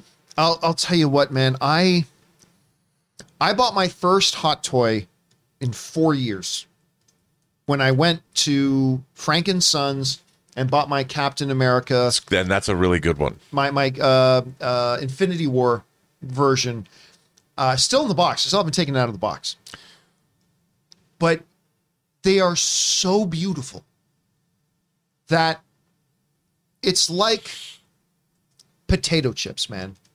You can't eat just one. That's They're the so- so beautiful and it's it's so tough and that's why i, I really don't go that much And because i know if i buy one like i, I tried and said well why don't you buy one for yourself like every three months? You know save up and buy yourself because i'm like because then that means every three months i'm gonna have a major internal battle in my own head. Because once i buy one see how beautiful it looks you know it would look great beside that one. Black Widow. that's but mm-hmm. that's where that's where the downfall happens because you get one that looks great and then you start thinking, you know, it would look really great beside that one. Mm-hmm. And before you, because I bought my first hot toy, and then I blinked and I had four or five. Yep. And I'm like, I can't afford to have this kind of a lifestyle, right? Rob, how, well, no, I was going to ask you, how do you control yourself? Man, I that's the came wrong home one ask. day and Rob and, and Logan looked at me and went, I'm so mad at Rob. Like, Why are you mad at Rob? He's like, I want hot toys so bad now. Well, the, here's here's the way to to do it. The way to do it, like if you buy them from Sideshow or you buy them from Toys Wonderland or something, mm-hmm. you buy them on time because now the Pattinson Batman doesn't come out until mid or late 2023. So you can literally set it up to pay for it every for 18 months. but So- before I get it, yeah, it, it's not out. But, it's like, not out for a year and a half. I'm like, John, though, I want what I want when I want it. I know. I Yeah, don't want to wait for things Instant like some gratification. pedestrian. That's that's our generate. We are instant gratification. Yeah. When now? But see, I just look at it this way. I mean, it's one less double Jameson at a bar. I just put it up to the I really pre-order. those double Jamesons. I do too, but I'm just saying. All right. You know, What's next? From Blue Jay. Hi, John. Any plans for a movie club on the 2002 Spider Man movie in honor of its 20th anniversary? 20 years. Oh, I'm going to go kill myself.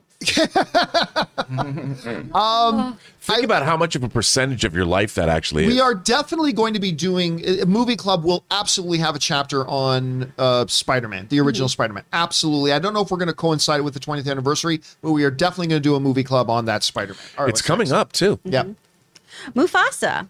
One of my favorite documentaries is the shark. Uh, is the shark is still working? Have you seen it? Had a much better appreciation of Jaws after watching it. I have not seen it. I mean, I have heard and read many a story about the malfunctions of Bruce, the mechanical shark they used for thing, and all the myriad of problems that they had with it, starting with the fact that they didn't take into account that it's salt water they're going to be putting this thing in, and that caused problems. And by the way, I go on the Universal Studio tour at least five or six times a year. I love it. And there's always stories being told about Bruce the shark. So I've not seen this one. Rob, are you familiar with this one? I not only am I familiar with it, I shot a segment for it at, Really? on Bondi Beach in Australia, in Sydney. Uh, I shot Bryan Singer while we were shooting Superman Returns. He's a huge Jaws fan, and they wanted his commentary. So I actually we went out to Bondi. I go, let's go shoot this on the beach at the ocean. And so that segment's in the documentary. Nice. I didn't even know that. All right. What's next? From Joseph, started Succession last week and I finished all 29 episodes in four days. Show is so good. So good. Haven't started a new show and liked it this much since Breaking Bad. It's, I, I'll tell you what, I still personally feel like Yellowstone is the best show on TV right now, but Succession is so good. And every episode, you think, how can this get more crazy? And how can this get more bonkers? And how can Brian Cox be any better of an actor? And yet he just keeps getting better. And Culkin is great. And the whole cast is wonderful. They're It so is- great. It's a nutty show. And the ending of the third season is It's it's Godfather. It's the ending so of the third good. season is completely Godfather. I mean, it, it's like the oh, puts his arm. around, Oh, what's what's up, Shiv? Oh, oh, it's like I knew it was you, Fredo. I knew it was you. I know it was you. Kiss on the cheek. He's getting his fishing boat moment You watch. He's going to get his fishing boat moment. You have to know. You have to know both Succession and The Godfather to understand that reference. All right, what's next? From Film Code, Co- uh, blah, blah, blah. let's try that again. From Film Code Podcast. Hey, John, do you have a movie blind spot? Just an area of films that you don't see enough of. I, no, I, I mean, I have certain films that I'm not as big a fan of. Like some people will say, I probably have a blind spot to anime. It's I, I'm not the biggest fan of anime. There's certainly some that I completely love. A lot of Studio Ghibli, a lot of the some of the more classic sci-fi kind of anime stuff. But I'm I'm not generally a huge anime guy. Um, so I'd probably just say that. I mean, I, I will try just about anything. I, I like romantic comedies. I, I I like a good YA movie. I like just about anything. But I think maybe some people for me would say anime. What about you, Chris? You got I one? this love that you spot? have that blind spot because it helped me get a job. It did. Like So- one of the reasons when I was doing when I was doing my my casting and I was looking for a new person to join the John Campea show.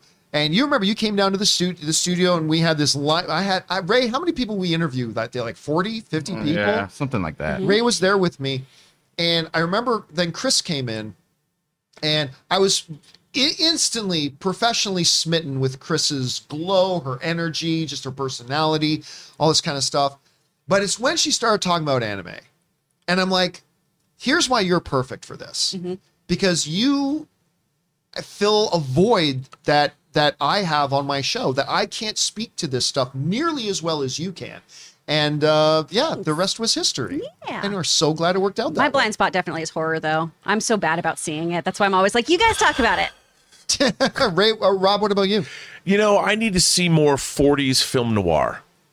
Every time I watch film noir, I I love it, and I haven't seen enough of it. I mean, I've seen the like Double Indemnity, and uh, I, I just need to see more of it because I love it when I see it. I just have missed so much. And of course, Ray's blind spot is movies over 89 minutes. Yes. That becomes his, his blind spot.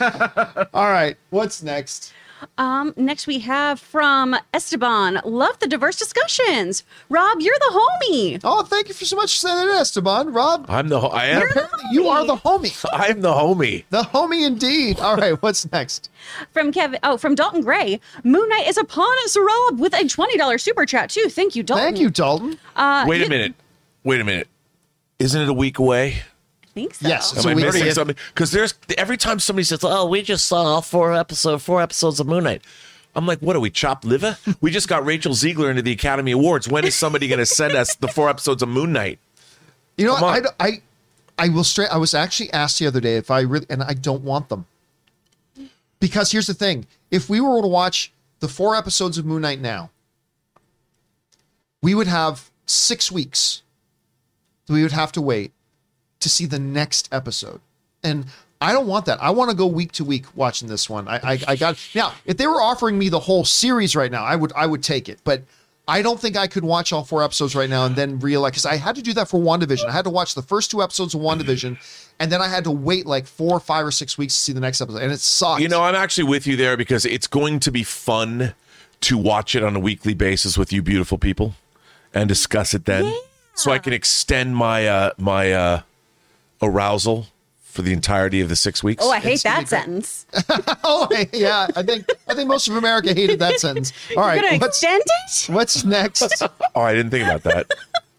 From Kevin Joyce. I saw people sleeping on the Lion King reboot in much the same way they are Avatar 2. The Lion King 2019 ended up making almost 1.7 billion. yeah, and I don't care what Amy says. That movie's effing awesome.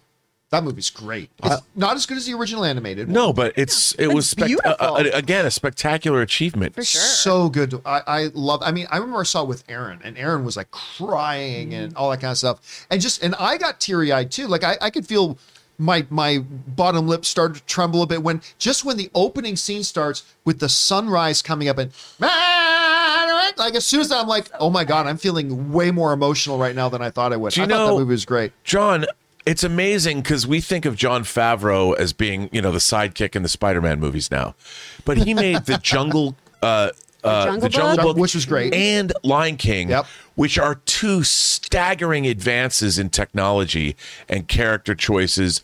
And and Favreau, I don't know what he's doing right now, but the guy, those two. They're, they're, I don't know if they're on par with what Cameron does, but they're pretty s- uh, yeah. staggering achievements. Hopefully, he's filming more of the chef show. So I, love that. I show. really do like sh- that chef show. It's, It's really good. All right, what's next? All right, from Kevin Joy. Oh no, from Wraith X7. This probably won't happen, but maybe Hulk will only appear in a special PG-13 cut of Deadpool 3. No, there's no. They're, they're not going to do that kind of nonsense. That, that we're going to have an R cut, a PG-13 cut. They're they're not, and they nor should they at all ever even consider doing that. The movie's the movie. Just make your movie. Uh, and I, I I think there's a good chance we see Hulk show up in it. At least I hope we do at this point now. All right, what's next? From Waleed again. How about the Wolf Boy from Twilight as Wolverine? I'll tell you what. Here, what was that kid's name again? Taylor Hotner? No, uh, no, it's Taylor. It is Lautner? Lautner. Lautner. Thank you. Yeah. Lautner. Um, I I sat down and had a sandwich with Taylor Lautner once. Aw. Good kid. Is he sweet? He seems sweet. He is total sweetheart of a dude. And I remember coming out of Twilight, they gave him, I think, too early, but they gave him a leading role in an action film. And I can't remember what the name of it was, but they gave him a leading role in action film. And, and and honestly, I feel like it's a like when you draft a quarterback and you start him too quickly. And that's what I felt like they did with Taylor Lautner. He was not ready to lead a film. But I'll tell you what, that dude could have been a legitimate action star because he really impressed me with what he did. the- And I can't even remember the name of the movie now, but I remember what he did. I bought into him as a legit action star. And I think had they managed his career better, I'm not saying he would be Robert Pattinson today. I'm not suggesting that, but I'm saying I think he would be a guy who's in the game right now. I think he could be doing Chris Pratt kind of roles, that kind of action. Uh, I I would like to see him make a comeback. Mm-hmm. I really would, because I like the kid. I love him as Shark Boy. Oh, I totally forgot about He's that. delight. I totally forgot about the Shark Boy thing. Yeah. All right. Anyway, well, and it, that's not the movie I was thinking of, by the way. Yeah. It- it- what was it called? Abduction. I, I was going to say was I think it was called Kidnap. No, it was called. I think you're right. I think it was called Abduction. Yes, not a great movie, but it one that convinced me that this kid could be a really good action star if they, but they threw him out too soon. Mm-hmm. They put him into a lead in a movie, and now suddenly he was the lead of a movie that tanked and sucked, and it kind of killed any momentum he had. And I, I hope he's able to get that back because I really do. Quite frankly, I like him a lot. All right, what's next? Uh, from Black Math 88 with a almost $15 super chat. Thank you. Thank you, man. Greetings from Denmark. Just want to say hello to my favorite dinner company. Finally saw No Way Home this weekend at a movie night with my colleagues Oh, nice. and went for your spoiler video at home after. It, you know what's funny? Because when we do our open spoiler discussions, I always think it's like a one shot, like everybody's going to watch it, watches it with us live. I am always surprised to find out how many people go back and watch those. Like, even like I'll go back and look at the analytics of a I I don't know like a uh, an Ant Man two spoiler or something like that, and see that it's still got like thousands of views that month. Like I'm, it's crazy to hear that, but I love hearing it. Thank you so much for that, man, and I'm glad you finally had a chance to go and watch that movie. I hope you had a good time, and I hope you enjoyed watching our open spoiler discussion of it as well. All right, what's next? From Glenn Mark, uh, one of three. Hi, John. Is there effective ways to release trailers regarding content? One, what should be in a teaser? Two, what should be in the first trailer? Three, second trailer. Four, final trailer. Um, ba, ba, ba, ba. Should one focus more on cinematic and special effects properties? Should another focus more on showing us who the characters are? Should still another focus on plot and feel? Cheers. All right, so I th- this is there's no one hard and fast rule for all. Every movie is unique, and every marketing campaign for movies should be unique. My general idea is this: the first trailer is what I call your proclamation trailer. It's just a trailer that says to the world, "This movie's coming." Make it feel a little bit exciting. You don't really have to give us much of the plot. You don't have to give us all that kind of stuff. Just kind of it's like, "Hey, here's this movie." and ooh, look at it. And and that should be your first one. The second trailer is where I think you should have the meat. That's where you kind of tell the audience this is what the movie's about. This is the basic gist. Here's that. And then when you get into your third trailer, that's your kind of now's your ch- chance to set off the fireworks. Like you announced it to the to the world, you kind of gave them an idea about what the movie's about. Now, sell it. Now, really sell it. They- Give your tastiest little morsels and go, And we've seen a lot of movies follow that profile, but Rob, that's not a a recipe that's for every movie, Right. Right? There, there are differences, but that's my kind of general feel. How do you, would you break it? Well, down? that was a good. I mean, on these big tentpole properties, there's usually a teaser. Sometimes there's three trailers, but I think the trailers should kind of be like their own story, with Act One, Act Two, and Act Three. Whereas, like you said, you you you tell people, "Here's this movie. It's coming." You get people excited. The first trailer that's released, you give them a sense of the mayhem, the, the goodness that's in there. The second trailer gives you more of the story, explains what is this actually about, and the third trailer is it it's a it's a, a the promise that the first trailer gave you, the third trailer fulfills, and it brings you into a fever pitch that you must see whatever's happening in this film. that that makes a lot of sense. But some tra- some movies don't need John if it's like a if it's like the North or the Northman probably needs more. But if you watch a movie like The Witch, you don't need more than one trailer. Yeah. You just need a little amuse bouche. That's, That's all what- you need. Nice, nice, nice. No, you do need them because you you you are trying to remember. You still got to look at the movie as a product, and you are marketing this product, and you are trying to spread as wide of a net as you can to bring it as many people. So I, I would suggest you probably do even on things like that. You need more than one. I mean, not for cinephiles. Like there are But for I mean, low cinephiles like us. You know, they just don't have for low budget movies. They don't have that kind of marketing budget. Well, I mean, you, You then know? you got to make sure you divvy it up right, and you just got. to But again, that's the challenge of independent filmmaking, Yeah, right? I For a know. lot of these. All right, what's next? From Collins, despite all the controversy, I'm still excited to watch the Oscars with my friends at my Oscar party. I'm glad that you are. That's great. Listen, normally every year, one of my favorite things to look forward to is the Oscar party that I do every year. And just because I've had my enthusiasm for it taken away does not mean I'm trying to take any wind out of your sails. If I hope you have a fun night, I hope you have a great night, and I hope you have a terrific party. And I hope I can get back to doing that again next year. Uh, at least that's what I'm going to hope. All right, thanks for sending that in, Collins. All right, what's next? From Noah, I feel like I have the fix DC and WB needs for the screw up of how they have handled everything. Move Snyderverse to HBO Max and call it the Max Universe and just spend time in theaters focusing on Batman and build out a new universe with him after about three movies, go into New Superman, etc. Uh, yeah, if they want to go bankrupt, that sounds like a great plan. I mean, they're not going to make any. Look, they're not going to make any money doing that. I, I mean, everybody, you know, we talked about this the other day with Turning Red. Somebody wrote in and said, "Hey, man, did you hear that Disney is saying that Turning Red got their the most hour views in the first weekend of anything they've put up so uh, far as far as an original movie goes? That's great. How much money did that make them? Somewhere around zero. Made them no money." I, I don't think they got a lot of new subscribers for for that. So the people who were already subscribed watched it. Great. Fantastic. You didn't make any money. There are some properties that are going to come along that will entice new subscribers. I don't think Turning Red was the one. At least not the way it was marketed. Now, you put that in theaters first, get everybody loving it, and then put it on Disney Plus. Everybody's, I mean, I love that movie. I got to have Disney Plus so I can watch it again. I, I mean, that works. Making Snyder, first of all, Warner Brothers and Discovery want nothing to do with Snyderverse anymore. I, I, I, unless, remember, when I say Snyderverse, some people think DCEU is Snyderverse. DCEU, yes. Snyderverse, no. They, they've moved on. They moved past. And by the way, so is Zack Snyder. Zack Snyder's totally moved on. He's totally moved on. He's doing his thing at Netflix, and we'll see how that all turns out. But uh, no, it's just a money losing. They lost their shirts on the Zack Snyder Justice League. As much as that turned out to be a better movie, they still lost tons of money, and it cost the chairman of Warner Media his job for greenlighting it.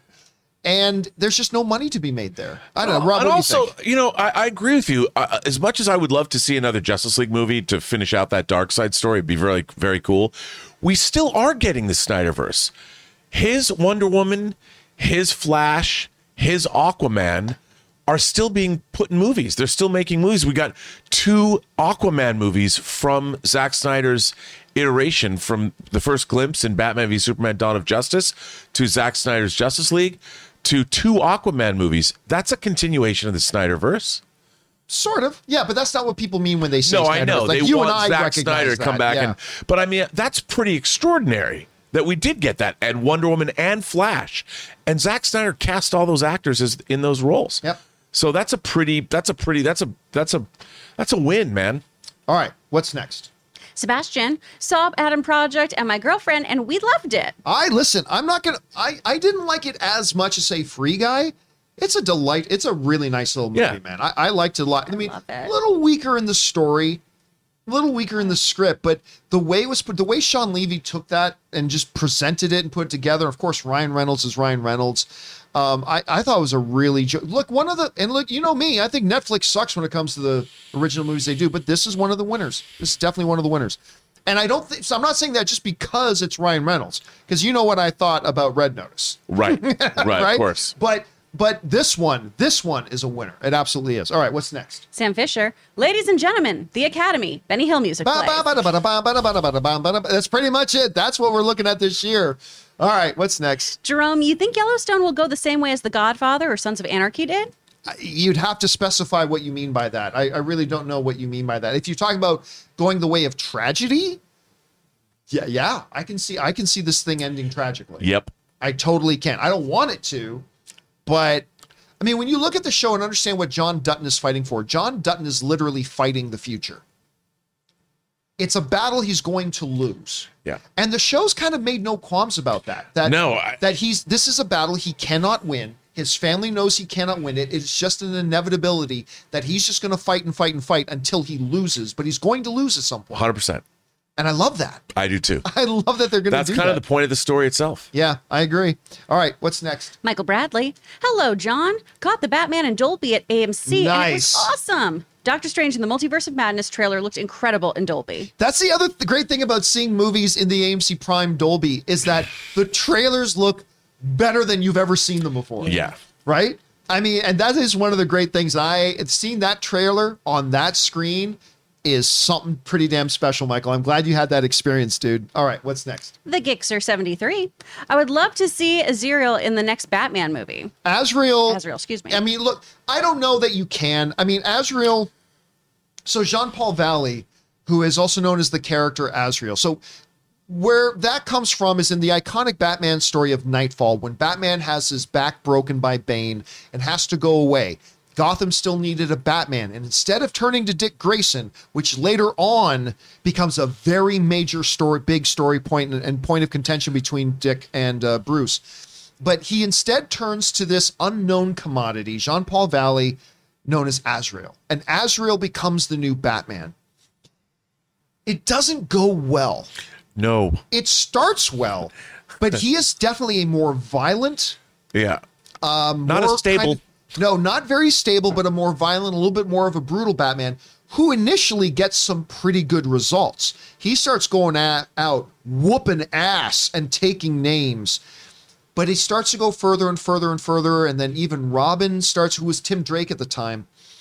Robin starts to get a little bit like, I don't think this is right. And then he starts whooping Robin. Hmm. And it's at that point that Dick gets involved. And thankfully, Bruce then makes his return. He takes back the mantle of the bat, which ends in one of my favorite comic book movie uh, moments of all time when Bruce and Dick are having it out in the Batcave. When, when Dick Grayson, they finally fin- fixed everything. Bruce is back, and Dick Grayson is, What the hell, man? What the hell? Why didn't you come to me? I'm basically your fucking son. Why did you not come to me? And it ends. I just never forget. I'm paraphrasing a bit, but it's one of the most beautiful. I've never been moved more in a comic book.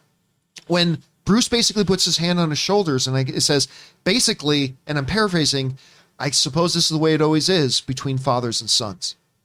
And I remember that moment like broke me Oh, and it was like so great. Sorry, I love that story so much. no, that whenever. That's a blind spot in my up- comic knowledge, so I appreciate that. uh, whenever, yeah, whenever Azrael gets brought up, but like that, but you can't just. Here's Azrael. I mean, out of context, I don't know that it works as well. But hey, if Matt Reeves thinks he's got a great idea for Azrael, and by the way, later on, Azrael does rejoin the Bat family. Uh, he does come kind of come back into the fold later on in the stories. But anyway, th- there's that. All right, what's next? From Brandon, what's happening, OG Campea crew?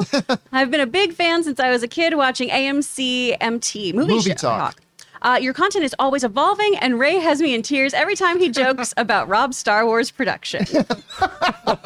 Yeah, yeah. Oh, I was. I didn't produce it. I was just in it. It was a production you were in, though. Uh, yeah, no, I listen, Brandon. Thank you so much, and thank you for watching since the AMC days. It's, I, I, again, those are days I look back fondly on. Um, I mean, we we did a lot of great things over there, and, and thank you so much for as I've evolved and changed and done things over the years. The fact that so many of you guys have come along for the ride with me is really amazing. So thank you so much for that, Brandon. I appreciate it a lot. And here's to a bunch more years and more Robert Meyer Burnett productions in the future. All right, what's next? We're just closing out with a bunch of support. Bush and Ryu Cat, Al Renshaw, and the man with the master plan. Thank you so much for your donations. Thank you guys for sending that in just to be supportive. And guys, that'll do it for today's installment of the John Campea Show. Thank you so much for being here and making this show part of your day. Big special thank you to all you guys who sent in those super chats. Number one, because you gave us great fun things to talk about. But number two, you supported this channel as you did it. And all of us involved with the John Campea Show. Thank you guys so very much for your support. Guys, want to remind you that a little bit later today at 4 p.m. Pacific Standard Time, we are doing our movie club of possibly the greatest film of all time, The Godfather. If uh, Ray just watched it for the first time, can't wait to hear his take on it. We hope you guys will come back and join us for that. And of course, make sure you come back and join us for the John Campea Show tomorrow. Guys, while you're here, click on that subscribe button. Make sure you're subscribed to the channel here. Click the thumbs up button if you want to help our videos and leave a comment down below on any or all the topics that we discussed here today. All right, guys, going around the room for Robert Meyer Burnett, the wonderful Chris Carr, the one and the only Ray Aura. My name is John Campea, and until next time, my friends, bye bye.